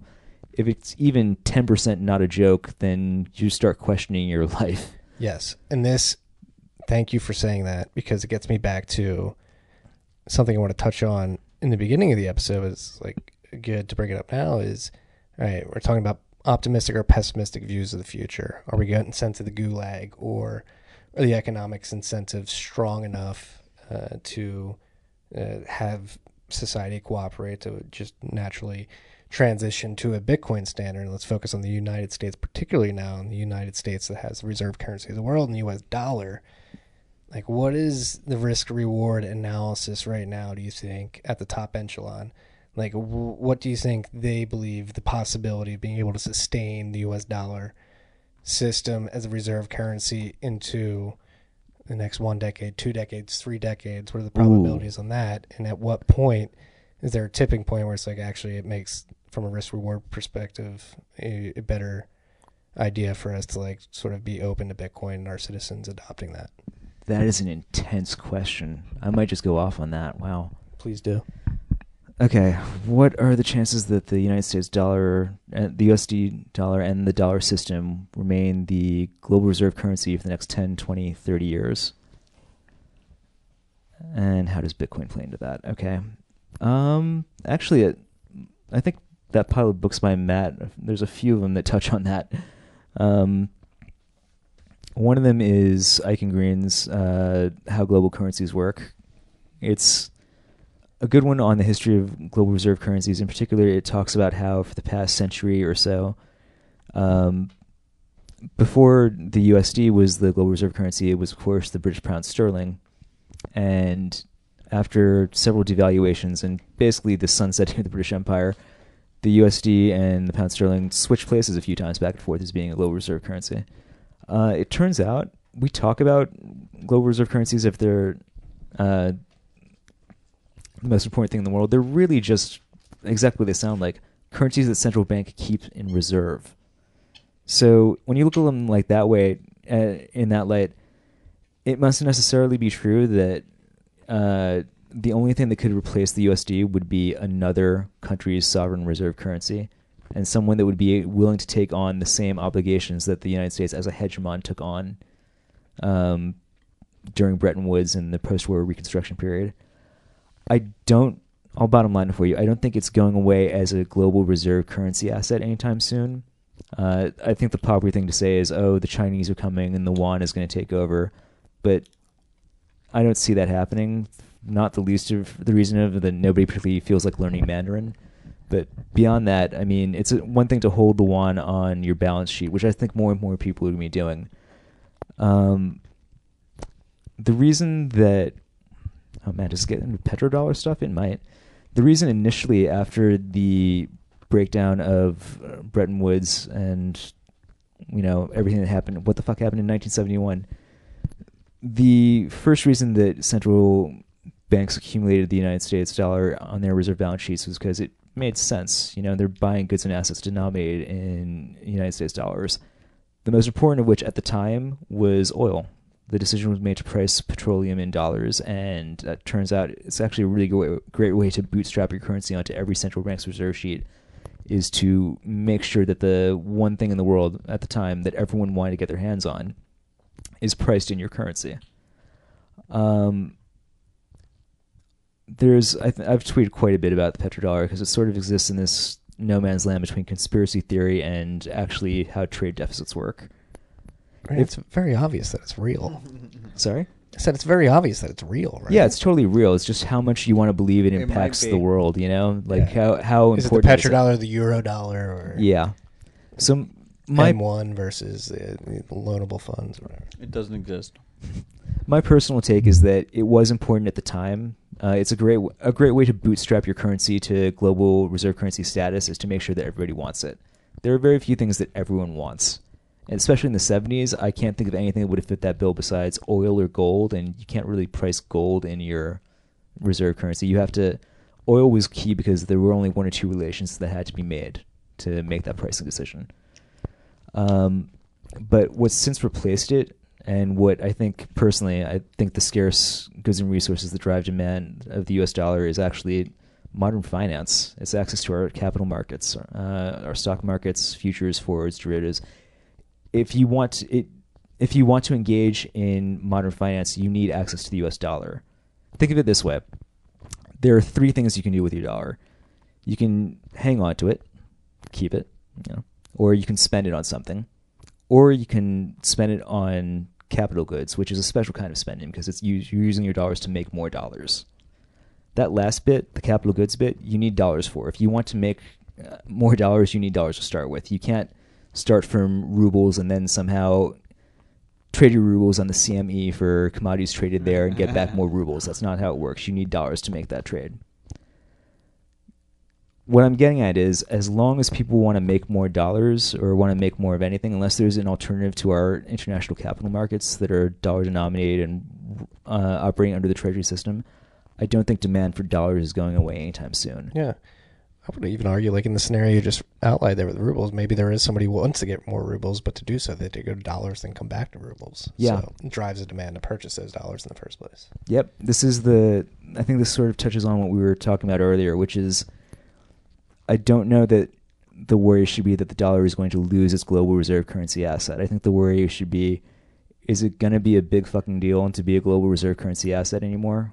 I mean, what does that mean now? So you're on a central bank's balance sheet. Good luck, have fun. Right, and this actually set me down a thought experiment, like maybe, and actually shrank, like there's a dual role there where the dollar is the world reserve currency, Bitcoin is a reserve currency to an extent, but it's the currency that companies give their goods out at a discount to get because they think it's going to deflate versus inflate on the dollar, which gives us like the circular, like it's just a circular economy, one of the circular economy arguments taken to a national level where, hey, if you want to accumulate Bitcoin, offer your goods at a discount for Bitcoin to entice people to buy it at that point in time. Like, does that scale to a national level? And if so, do these countries hold a reserve of dollars and Bitcoin? And is that temporary? Like, at what point is it like, all right, I don't want dollars anymore? Good question. Like MicroStrategy. Just bought another over $10,000 worth. $750 million. Over $10,000 worth of Bitcoin. Over 10,000 Bitcoin today they bought, I believe. They have like Insanity. 70. They have like 72,000 Bitcoin on their balance sheet right now. Wow, insane. And cash is arguably negative because they just took out a bond to buy this round of Bitcoin. See, I wonder if that's where we're headed. Where we're thinking of, oh God, I'm going to talk about whether Bitcoin is money now, isn't it? That's where you're leading me. It's a trap. You said you wanted to talk about this. Oh, man. Is it money? I said that a while ago, though. I think where this is leading to is maybe thinking about Bitcoin as being the next global reserve currency is the wrong framing. Maybe thinking of Bitcoin as the future of money is the wrong framing. Maybe Bitcoin is what made money obsolete, made money irrelevant. It's something beyond money. It's you talking about it in those terms would be like saying, oh, the internet, it's sort of like a fax machine with a library attached to it. Technically, that's a very true description of the internet. There's telephone lines and you can transfer information, but no, it's not. That's not what it is. It's this new, it's what David Bowie said, it's its own, it's an alien life form. Right. Wow. I like this. That's the most. That is my most terrifyingly bullish take, which is calling it the future of money is just small beer, man. It's so much fucking more than that. Money is just boring shit for central bankers and jerks on Twitter to fantasize about. Let them play with the money, and we'll be something else. Have you been becoming more confident in this idea recently? Is this something you've held? Is this a belief you've held for a while? I think. Well. Because it is very enticing, right? Like how, like especially when you consider the aptitude of humans to adapt to the pace of technological change. Yeah. The likes of which we're going through right now. Compare that last to when the printing press or the steam engine or the combustion engine was created. Mm. Like, do we even have the comprehension to? Yeah. It's hard to see the future when there's something, when there's a technology that undermines everything that came before it in that way. The thing I keep coming back to is, I mean, fiat currency isn't going anywhere anytime soon. And when I say going anywhere anytime soon, I mean, I think for decades now I've been hearing rumors about the death of print and the end of the newspaper and all that, and how the internet was going to just kill journalism entirely. And instead it made it something weird and strange and different. And there's still, you know, you can pick up a newspaper at the corner bodega right now if you want to, but it's not the same thing, you know? I don't think fiat currency is going anywhere without a fight, but the more of it we have to print, the more measures we have to take to keep that system up and running and going. And while that's happening, every single day Bitcoin continues to exist, drives us towards a shared future where one of these options is, I'm not saying driving towards irrelevancy, but just eating itself alive, for lack of a better way to put it. That's what I was saying. Like, what is the U.S. dollar, fiat currencies in general, getting weird look like? It's like a free banking system backed by Bitcoin. Say it again. Like a free banking system backed by Bitcoin, where you could use the novelty of going to a city and using their currency, the Bitcoin exchange rate. It does now, but it's flipped the relationship. Like, what is it getting weird? I think does it become more valuable to an extent because they're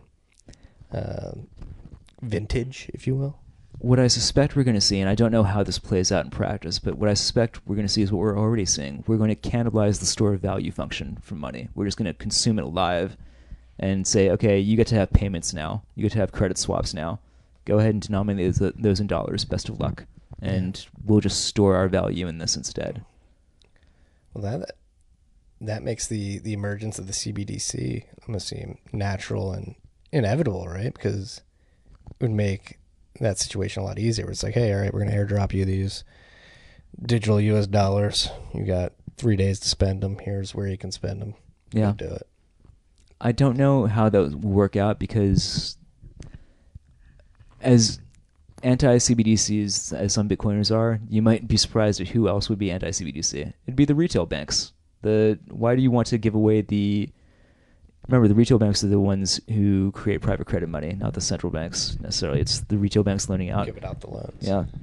So if the central bank takes that power from them, are they going to be on board for that? I don't know how that plays out in practice. I think it's easy to talk about a central bank running a blockchain and writing the parameters for their software, but what you're really talking about is redoing the monetary system, the endpoints of it. I'm not sure that all of the banks and all of their clients are on board for that. Yeah. Again, going back to the proximity to information source, like that would just take it to another degree. We already have like local community banks completely decimated. Yeah. Small business loans being given out at Bank of America now are like arguably worse than what small community banks could provide in the past. If you take it to the central bank level, yeah, it completely breaks that down, which is, and that, like, I think you touched on another thing there, like from your perspective of a software developer, an engineer, like what do you think the chances of the Federal Reserve and the U.S. government in conjunction implementing a software project like this are success? Like, what do you think the chances of them doing it successfully are? Well, I think the last shitcoin mania cycle showed us that and I think they gave their best effort into it, every Silicon Valley startup, every professor coin, everyone thought they had a chance at if not dethroning Bitcoin, at least launching a competitor to it, and failed so completely abjectly in that goal that I'm wondering why anyone would look at that series of failures. It wasn't just one. It was everything from, I don't know, Initiative Q to, is Libra now DM, I guess? Maybe DM. That's been launched. Okay, sure. It's DM now, Libra, Ava. Yeah, this, that, and the other thing. it's hard for me to look at all of those private sector failures, and they are failures. You have to call them what they are. They were shooting for the moon. They didn't hit the moon. It is what it is. It's hard to look at those failures and say, you know what needs to be done here? You know what's going to fix this? A government agency that's never shipped software before. They're going to get it right first try, nail it out of the park. And if they don't, the men with guns will show up and force you to use their code. I don't see that happening. Right. And it is crazy. So that's like why I love talking to you, because I think you have a great long-term perspective on this and a very level-headed perspective. Like, what would you highlight as some of the short-term fears that a lot of people have in this space, particularly that are probably unwarranted compared to the long-term fears they may need or the optimistic view for the future that they're overlooking? I might be able to get away with saying this because I think you're good. Yeah, I think Modal might be taking a little bit of, he's in hibernation mode. Nope. What was that? No, it's cool. I got this, bro. I think we want to, I'm going to try not to offend anyone here. This is a friend of mine's phrasing, not mine. I'm borrowing it from him. So if you're too sensitive, just bear with me a sentence. He called it the Anne Frank fallacy. We all want to believe that we're Anne Frank hiding in the cupboard and fighting against the Nazis, and we are stories written down in the diary, and we're the main characters. And in this case, it would be, you know, the state's going to come in and kick down your door and take your open dimes, man. That's what you should. Don't worry about that. Worry more about a modified light version of what Matt was proposing, where there are limits on fiat deposits and withdrawals, where it's just high enough that no one has really a reason to complain if they're all shitcoin gamblers. But if you actually want anything to get anything useful done, you're actually impeded by it. We talk about the Bank Secrecy Act and how the original $10,000 limit set in the 70s has changed. Go ahead. It would have to be like $70,000 now if it's applicable. Yeah. That's crazy. Yeah. Inflation has wildly changed what the Bank Secrecy Act has meant. My biggest concern would be that we put some relatively lenient KYC AML requirements on all American exchanges that are just high enough that no one can really talk about launching a lobbying effort against them or is willing to spend the political capital to fight against them, but just low enough that doing anything particularly useful with Bitcoin is out of the picture. That would be my biggest concern. Bitcoin level? Gets Ron Paul'd. Yeah. What's that level, though? Good question, because it's going to change with inflation, right? What's that level today? Today, my personal metric is how much money do you need to hop a plane to another jurisdiction and start a new life? So figure 6 months living expenses plus a plane ticket. So like what, 20,000? No, it's like 60. Let's call it less than 100,000 because that's I know at least Coinbase or Cash App has fairly, if you verify up. Ooh, wow, I'm already caught. They have KYC ML at those high levels, don't they? Huh. Yeah, to get it out. My next step is, and that's why you stack and get it out as soon as possible, freaks. Withdraw. Especially on Cash App. I mean, disclaimer, sponsor, but $5,000 weekly limit's not a lot. Especially the price sponsor the pot. Here's one that I just thought of that you reminded me of. If right now there are multiple chain analysis companies that are going after users for all sorts of fun reasons, isn't that great? Oh, you have an Iranian Iranian IP?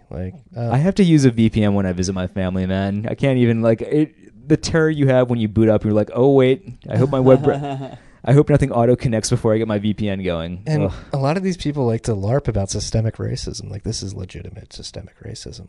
It blows my mind that people would want to spend their life building software that does that. But to that end, if they were to continue with their current efforts and start trying to do the equivalent of chain analysis or fund transfer analysis rather on BISC or decentralized exchanges, or really go after local Bitcoins has already been hit, but really clamp down. I think the one thing that I'm fairly certain we won't see is multilateral accord between different countries, you know, agreement between China and America and Russia on how to crack down on their users, which if we don't see that, that means regulatory arbitrage will always be an option, I hope. Knock on wood. Good Lord. Willing and the creek don't rise. Right. Well, this actually leads to an interesting thought experiment, too. So if we assume the fact that there are a considerable amount of Bitcoin in free float. A lot of OG whales holding a lot of Bitcoin. Mm-hmm. It gets to the situation you're describing where the network's like not like mandated to be bifurcated, but just by enough pressure, enough nudging, it's just naturally bifurcated.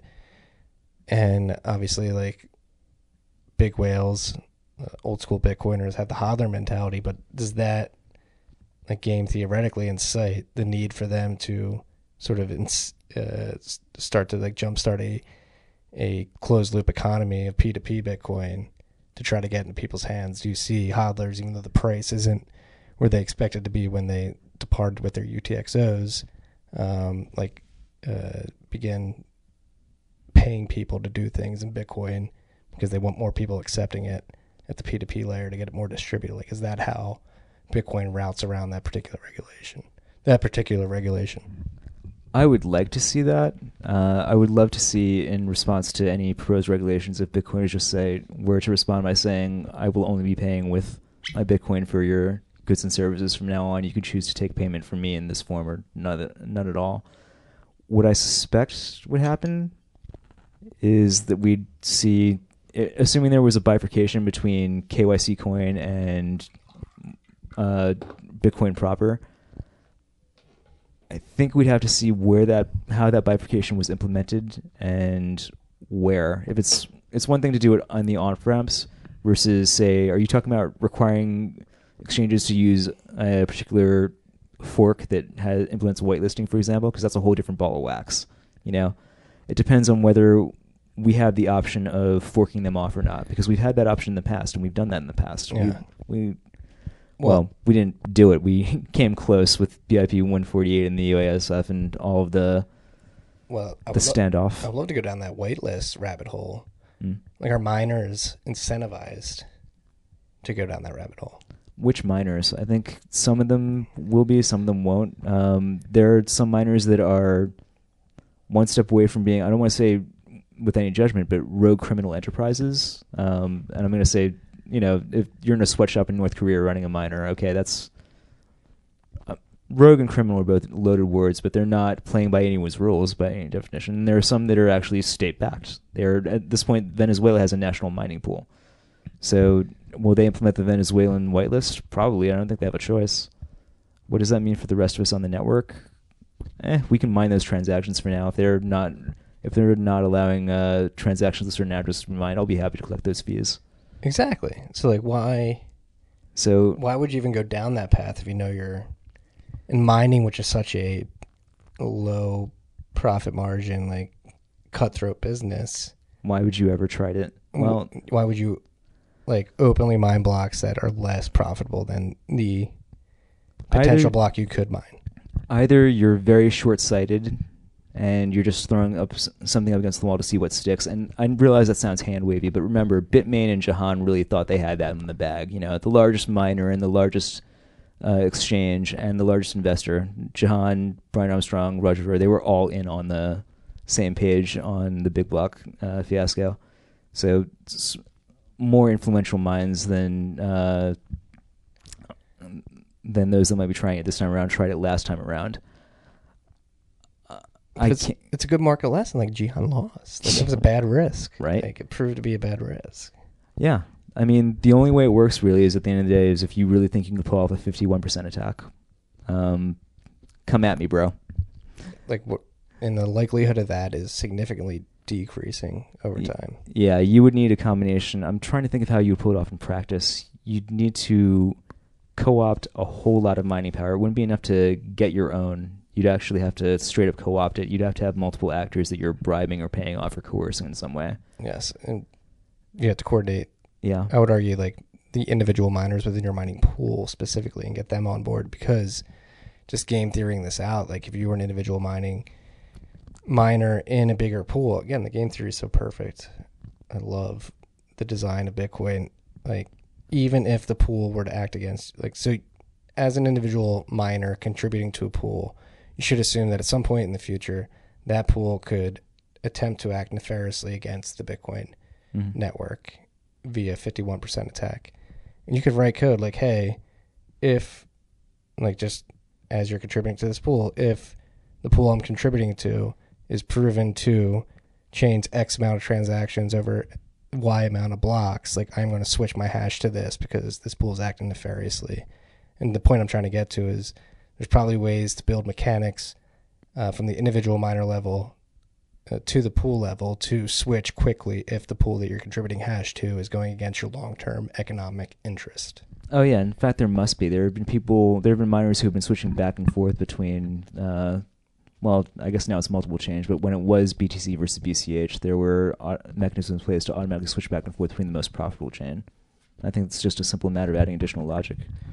Yeah, but this takes it to another extent where like you're not just profit seeking, like from you're anticipating nefarious activity from the pool that you're contributing to, and then like the ability to switch from pool to pool as profit switching as shown is trivial.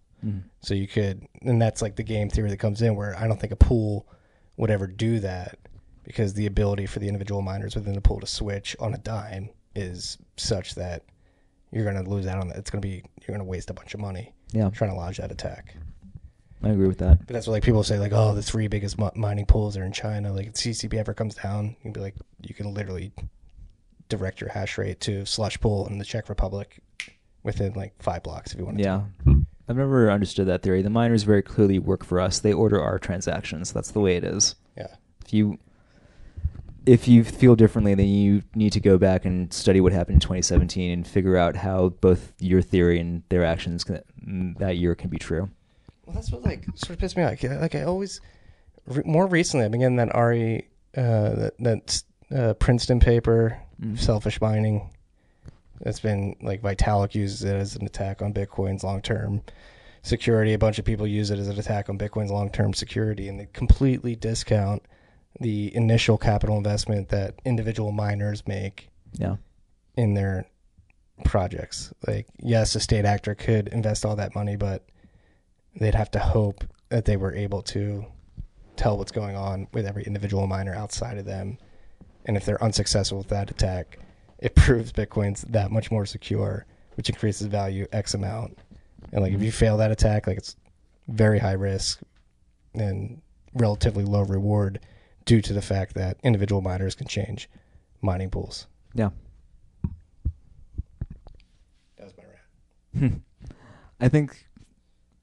Okay, I agree with all of that. I'll only add that I think one of the mistakes we make is thinking that the incentives and the reasons that people have present day for mining, namely gathering the fee subsidy, the block reward and the fee subsidy, might not be the reasons that people mine in the future. You might mine in the future just because you want to mine, just because you want to be able to get to the next block, just because there's...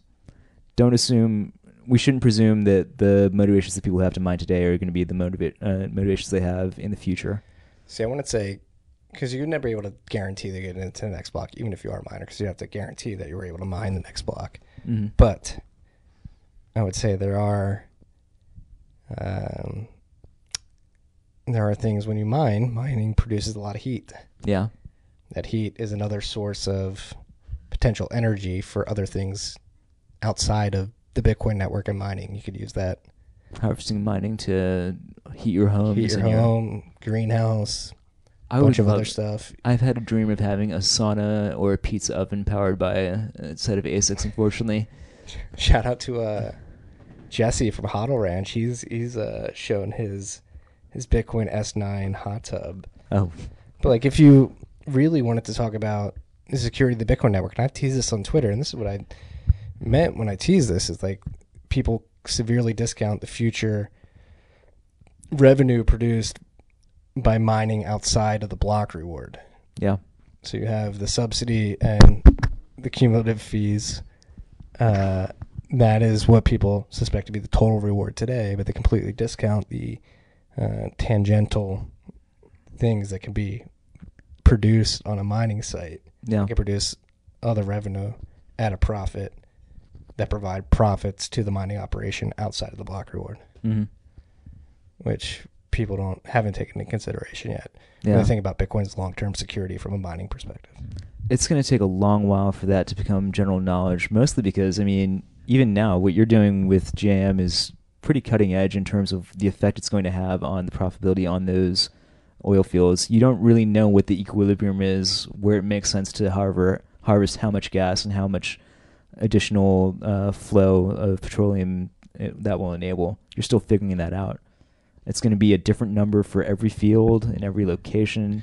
Oh, and then you take into consideration the BTU content of the gas, which dictates different generators, and you have to run your miners a different way, set up the voltage a different way. It's so many. There's so much nuance to it, and that's why it's so exciting, right? It's like a new frontier. And then another thing that's very exciting for me, talking about industry, and while we've been talking about tech a lot throughout this episode, and probably mainly thinking about tech in the software, unicorn software perspective, what really excites me about GAM is that we're building physical things that like, yes, there's a computer and a software component to it, but at the end of the day, we're building these containers, these airflow systems. It's electrical engineering that is pretty it's novel. It's never existed. We're building it because we need it for this particular use case. It's never existed. And the potential to plug that in, actually build physical things and bring back physical things is a cool thing to build, an innovative thing to build. It seems very cool to me. Maybe I'm biased or jaded just due to my proximity to gorgeous American mining, but it does feel the physical nature of these containers and of the hardware. It feels different than the trend that we've witnessed the last 10 years. It's absolutely a very cool thing. It's funny. It's almost a meme now in this country that our infrastructure is crumbling and falling apart. What is the reason? We don't build new stuff. We don't take care of the stuff that we built. We have to. It's incumbent upon us to build physical, tangible things for ourselves and for our children to be able to enjoy and to be able to work in. Yeah, and that's like what this country is literally. I don't want to approach this as lightly as possible, considering. Go ahead. We're on hour 3. Anyone who's listening in at this point is in for the ride. They bought the ticket. We're in New York City. I mean, America. Obviously, Native Americans were here before Columbus came. But like, it went from a forest to this crazy thing with, at one point throughout its development, the largest buildings in the world, the most elaborate train system in the world, built the best cars in the world up until a few decades ago. But like this country was founded on actually building things, expanding the infrastructure, the physical infrastructure. That's one thing I think, and I've vocalized this many times in this podcast, I think people in the quote-unquote crypto space severely discount and underappreciate the physical infrastructure that's going to be necessary to make these systems run. I agree with that, if only because it's not short-sightedness so much as just an inability to wrap your head around what a gargantuan task you're talking about. Do you remember the 21 mining computer, the Raspberry Pis and the ASICs? Yes, that's one of my favorite. That's one of my favorite antiques that I have. Yeah, I mean, that's not too long ago. We were thinking that was going to be the way Bitcoins were mined. Everyone would have a little Raspberry Pi. No. You need to be thinking about infrastructure in our entire. Think about the Manhattan Project. Think about putting a man on the moon. That's what we're talking about. The level of. They were like in the right direction. Like the idea that every Bitcoin should have like a Raspberry Pi running Bitcoin. Right, they got that half right. But they should have expected the.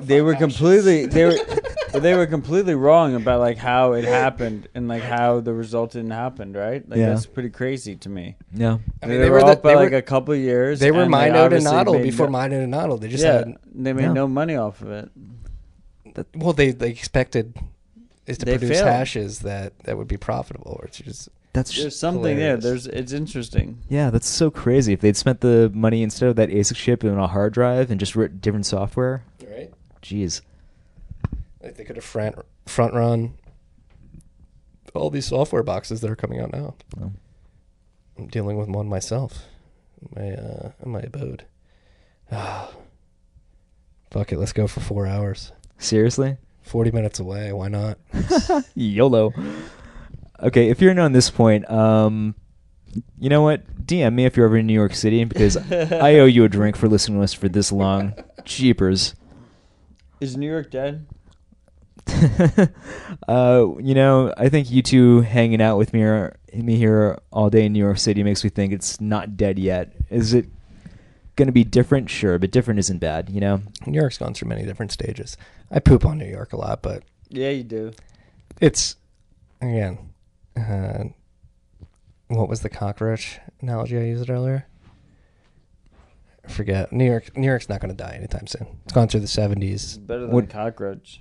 What I'd really like to see would be, it's weird that we talk about New York, you know, because I think about the Upper West Side, for example, or Financial District, and that might as well be Jersey City to me, or I don't know, Mamaroneck, or one of those places in Long Island. It's almost, just because we're geographically contiguous doesn't mean I live in that part of town, you know? Yeah, or even share the same culture, values as the people up there. The people. But this actually ties in well to, like I mentioned earlier, I wanted to touch back on Philly, and it's something personally that having like internal discussions about and with my wife is like, where the hell do we want to land? Like, we were in Williamsburg, we left, we had a first child, shutdowns happened, it's like, all right, studio apartment's not conducive for an infant and global pandemic lockdowns, like, let's go get some more space. And now luckily we have an opportunity where we have some time to decide where we want to go, and it's like, fuck, where do we want to go? The inclination to retreat to Texas, and in the context of like, hey, I think the lockdowns up here are a little bit overreaching, overarching, and a bit anti-human liberty. And I think human liberty would be preserved more in Texas, but there's also that part of me is like, fuck, I want to fight for Philly. Like, I want to stay in Philly. What about Northeast Texas? Yeah, my family's in Philly. Like, I want to convert that, not convert them, but like be like, hey, I want to fight for, I want to live in Philly around my family. And like, it's ironic I'm talking about Philly specifically because it's the fucking bastion of freedom in the United States. Is it? Where the Declaration of Independence was signed. Like, I mean, if you want to, if you like frame it that way, sure. It's like, I have this internal struggle. Like, hey man, do you retreat to Texas or do you stay and fight for Philly? What about northeastern Texas? What about northeastern Texas? You know, New Hampshire and Maine. Yeah, I have no connection. It comes back to family for me. That's the thing. It's like, you know, yeah, it's like, it's hard. It's a hard pill to swallow. That being said, I went to college in Chicago and then lived in New York, hundreds of miles away from my family. You grew up in South Carolina for some time, right? Born in Philly. We moved to South Carolina for like 4 years and back to the Philly area. A little school trip to South Carolina, learn some manners and stop saying water. John. I'm with you, man. My parents immigrated to this country, and Philadelphia is where they landed, and it was their, not to be too choosy about it, but their vision of the American dream was very much, you know, the Liberty Bell, Penn's Landing, all that. I have a soft spot for that town. I could really go for an Italian hoagie right now. Oh, I do. Amoroso bread. Oh, it's Lycia's now. Lycia's the bakery you go to. Get some tasty cakes on top. Ooh, a little crimpet. Matt's about done with us. I'd say, but I grew up a very proud Philadelphian. It's weird to see where the city is now. Not that it's in a terribly bad spot, but... New York's in a bad spot. Philly's in a horrible spot. There's a lot of people buying houses in Philly coming from New York, I'll tell you that. Yeah, are you fed up with that, by the way? My little brother lives in Philly, and he cracks something all the time for the New Yorker exodus that is apparently... Well, in my experience, it's family that's like going back to Philly, planned to at some point. Yeah. Years from now, this just expedited it. Yeah. Which I'm in a similar boat. I'm closer to Philly than New York now. I wouldn't be surprised if I jump to the Philadelphia area within the next year. It's like, yeah, it goes back to roots. And I think that's very particular to Philly specifically. I think Philly, it's got a very strong contingent of devout Catholics, devout Jews, devout immigrants, devout, like, and then between them, like a very connected, like, we love Philadelphia sort of mentality. It's oh man, you're not wrong. I live in New York, but it's not where everyone from New York is from somewhere else. Philly, people from Philly are from Philly, you know? It's not. Oh man, Matt's gonna dunk on me. I'm from somewhere else, man. He's from here, so I'm an interloper in his town, and now he hates me. No, you're not. You're a proper New Yorker. Do I get to keep the cookies then? Of course, you keep the cookies. He grabs the cookies. Shit, I can't. I'm not gonna dox him, but Matt's much more of a New Yorker than I am. No, you're a fucking massive New Yorker. Thank you. I appreciate that. What's the threshold for being like, am I a New Yorker? I don't know. I think you shot him much too quickly. After 6 years, there was no, you were a New Yorker and then you weren't, Marty. Oh man, you guys need to fight this out. No, come on, no, let's have. Were, I think you were a New Yorker. You absolutely were. No, I would. You were here for a while. You just shouted us really quickly, and I just wish you. All right, like I'll switch back to giving New York props and shitting on Philly. Philly people that don't leave Philly like are very stuck in a very Philly mindset. Oh, I mean, yeah, that's Philly. True. Philly, I don't it's like literally compete with New York. It's literally it's Always Sunny in Philadelphia. Like Philly does not trying a peach for the first time. Philly does not compete with New York. It's like comparing like Feathercoin to Bitcoin or something. Whoa, whoa, whoa, whoa! Oh whoa, wow, whoa, whoa. We weren't going to take it there. Like it's not even. It's fine. Like there's no there's. It's, yeah, it's New York's filled cool with a bunch of posers, and Philly's got a bunch of salt of the earth. Okay. True. Shit, do I have to pick a side now? I mean, New York is clearly Bobby Clark, cheesesteaks, your town sucks. New York is the Bitcoin of cities. Ooh. New York has Lindy. New York is fucking scarce. Philly has more Lindy than New York. We have fucking Manhattan. It's a truly scarce piece of fucking land.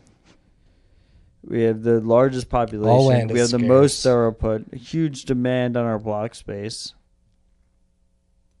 Where is the comparison? There's no comparison. Like New York is Bitcoin. Austin right now.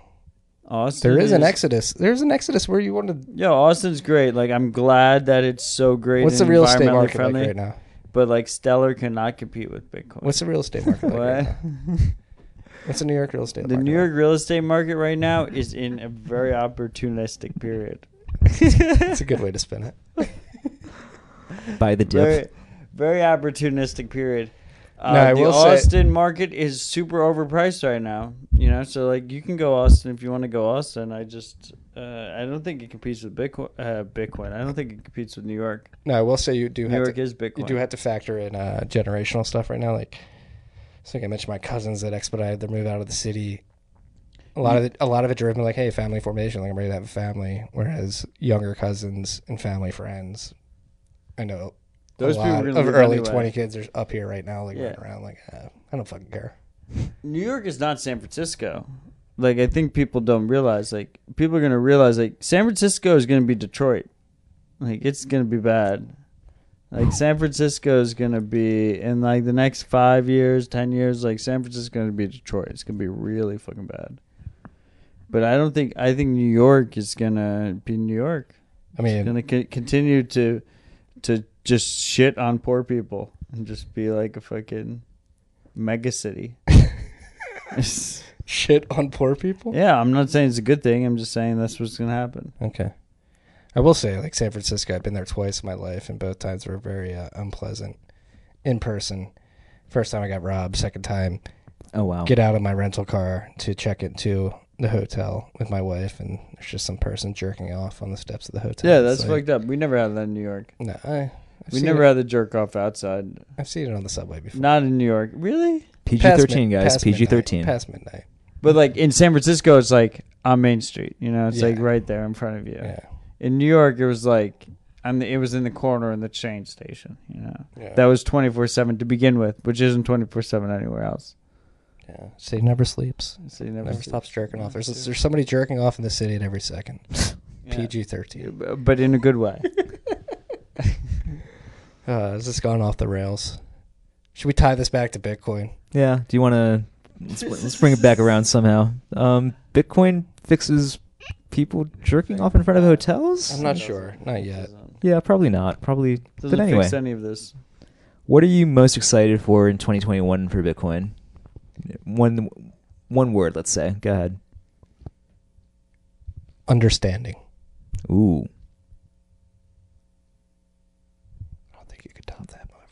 Fuck, how the fuck am I going to top that? I was going to say something shitty like Taproot. God damn it. Screw you, buddy. CoinJoin. Oh. KYC Matt is gone. CoinJoin Matt is here. Fuck yes. KYC Matt, what the fuck? Just fucking with you, man. One word. Hmm? What's your one word? Oh. Well, fuck, I'm not using Taproot now, asshole.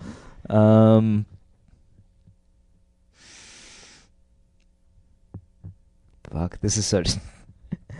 Acceptance. I think acceptance. Yeah, I think first comes understanding, then comes acceptance. Bullshit. No, I mean like people getting over the whole it's a bubble, it's tulips. It's not. It's going to be accepting that it's not going anywhere. Right. I know we're now 3.5 hours into the podcast, but this is something we talked about before we hit record. Yeah. The tulip bubble, like bullshit. Yeah. Why were you mad about it before we hit record? Yeah. So the tulip bubble is an artifact of history, literally. It's the mania itself certainly was a thing, but it wasn't as widespread as it was made out to be. It didn't last as long as it was made out to be. Basically, the historical record of the tulip bubble was wildly exaggerated and then turned into a meme in Charles Mackay's Extraordinary Delusions of the Madness of Crowds. And Quinn and Turner's Boom and Bust, which I've just been reading, had such a low opinion of the bubble. They were like, it's too unremarkable to even mention. When you compare it to the South Sea bubble or even the vacuum tube bubble, which was totally a thing, by the way. Just describe the vacuum tube bubble. You know, when radios were first a thing, people really thought it's in the same way that shitcoins and railroads, people tried their first shitcoin and their first railroad and said, hey, this is neat. There'll be 1 million of them. Ooh, my first shitcoin. Yeah, exactly. Oh, God. Was anyone here ever a shitcoiner at any point in time? Be honest. Go ahead. Did you ever? I certainly was. Like 2014. I fell into that whole, I'm going to raise my hand here, too. It's really going to date me, and people are really going to make fun of me. Like, I listened to David Seaman for a couple months there. Oh, my God. Oh, man. So bad. So bad. Compromat. We've come such a long way. Right. Could you imagine? Ugh. I was young and dumb. Oh, young and dumb. I was like 22, 23. At least I hope you were a proper shit corner. You ran your own node. I did. Yeah. My own POS node. Nice. There you go, proper shit corner. I think my wife's calling. Where are you? I'll confess my sins as well. I spent a solid 6 weeks on Cryptsy, being a shit corner. The Big Vern. Cryptsy was way ahead of its time. Yeah, the first shitcoin exchange, right? The first true shitcoin exchange. The proper shitcoin exchange. Yeah. Big Vern got you. Yeah. Big Vern got me. Where is he right now? Is he still chilling? He never got caught, did he? No, I think he's floating around somewhere in Asia. If you're listening out there, Big Vern, I'm gonna fucking kill you. Dead serious. Seriously, bro. I will find you. You better fucking run. Hope you've been working out, you fat piece of shit.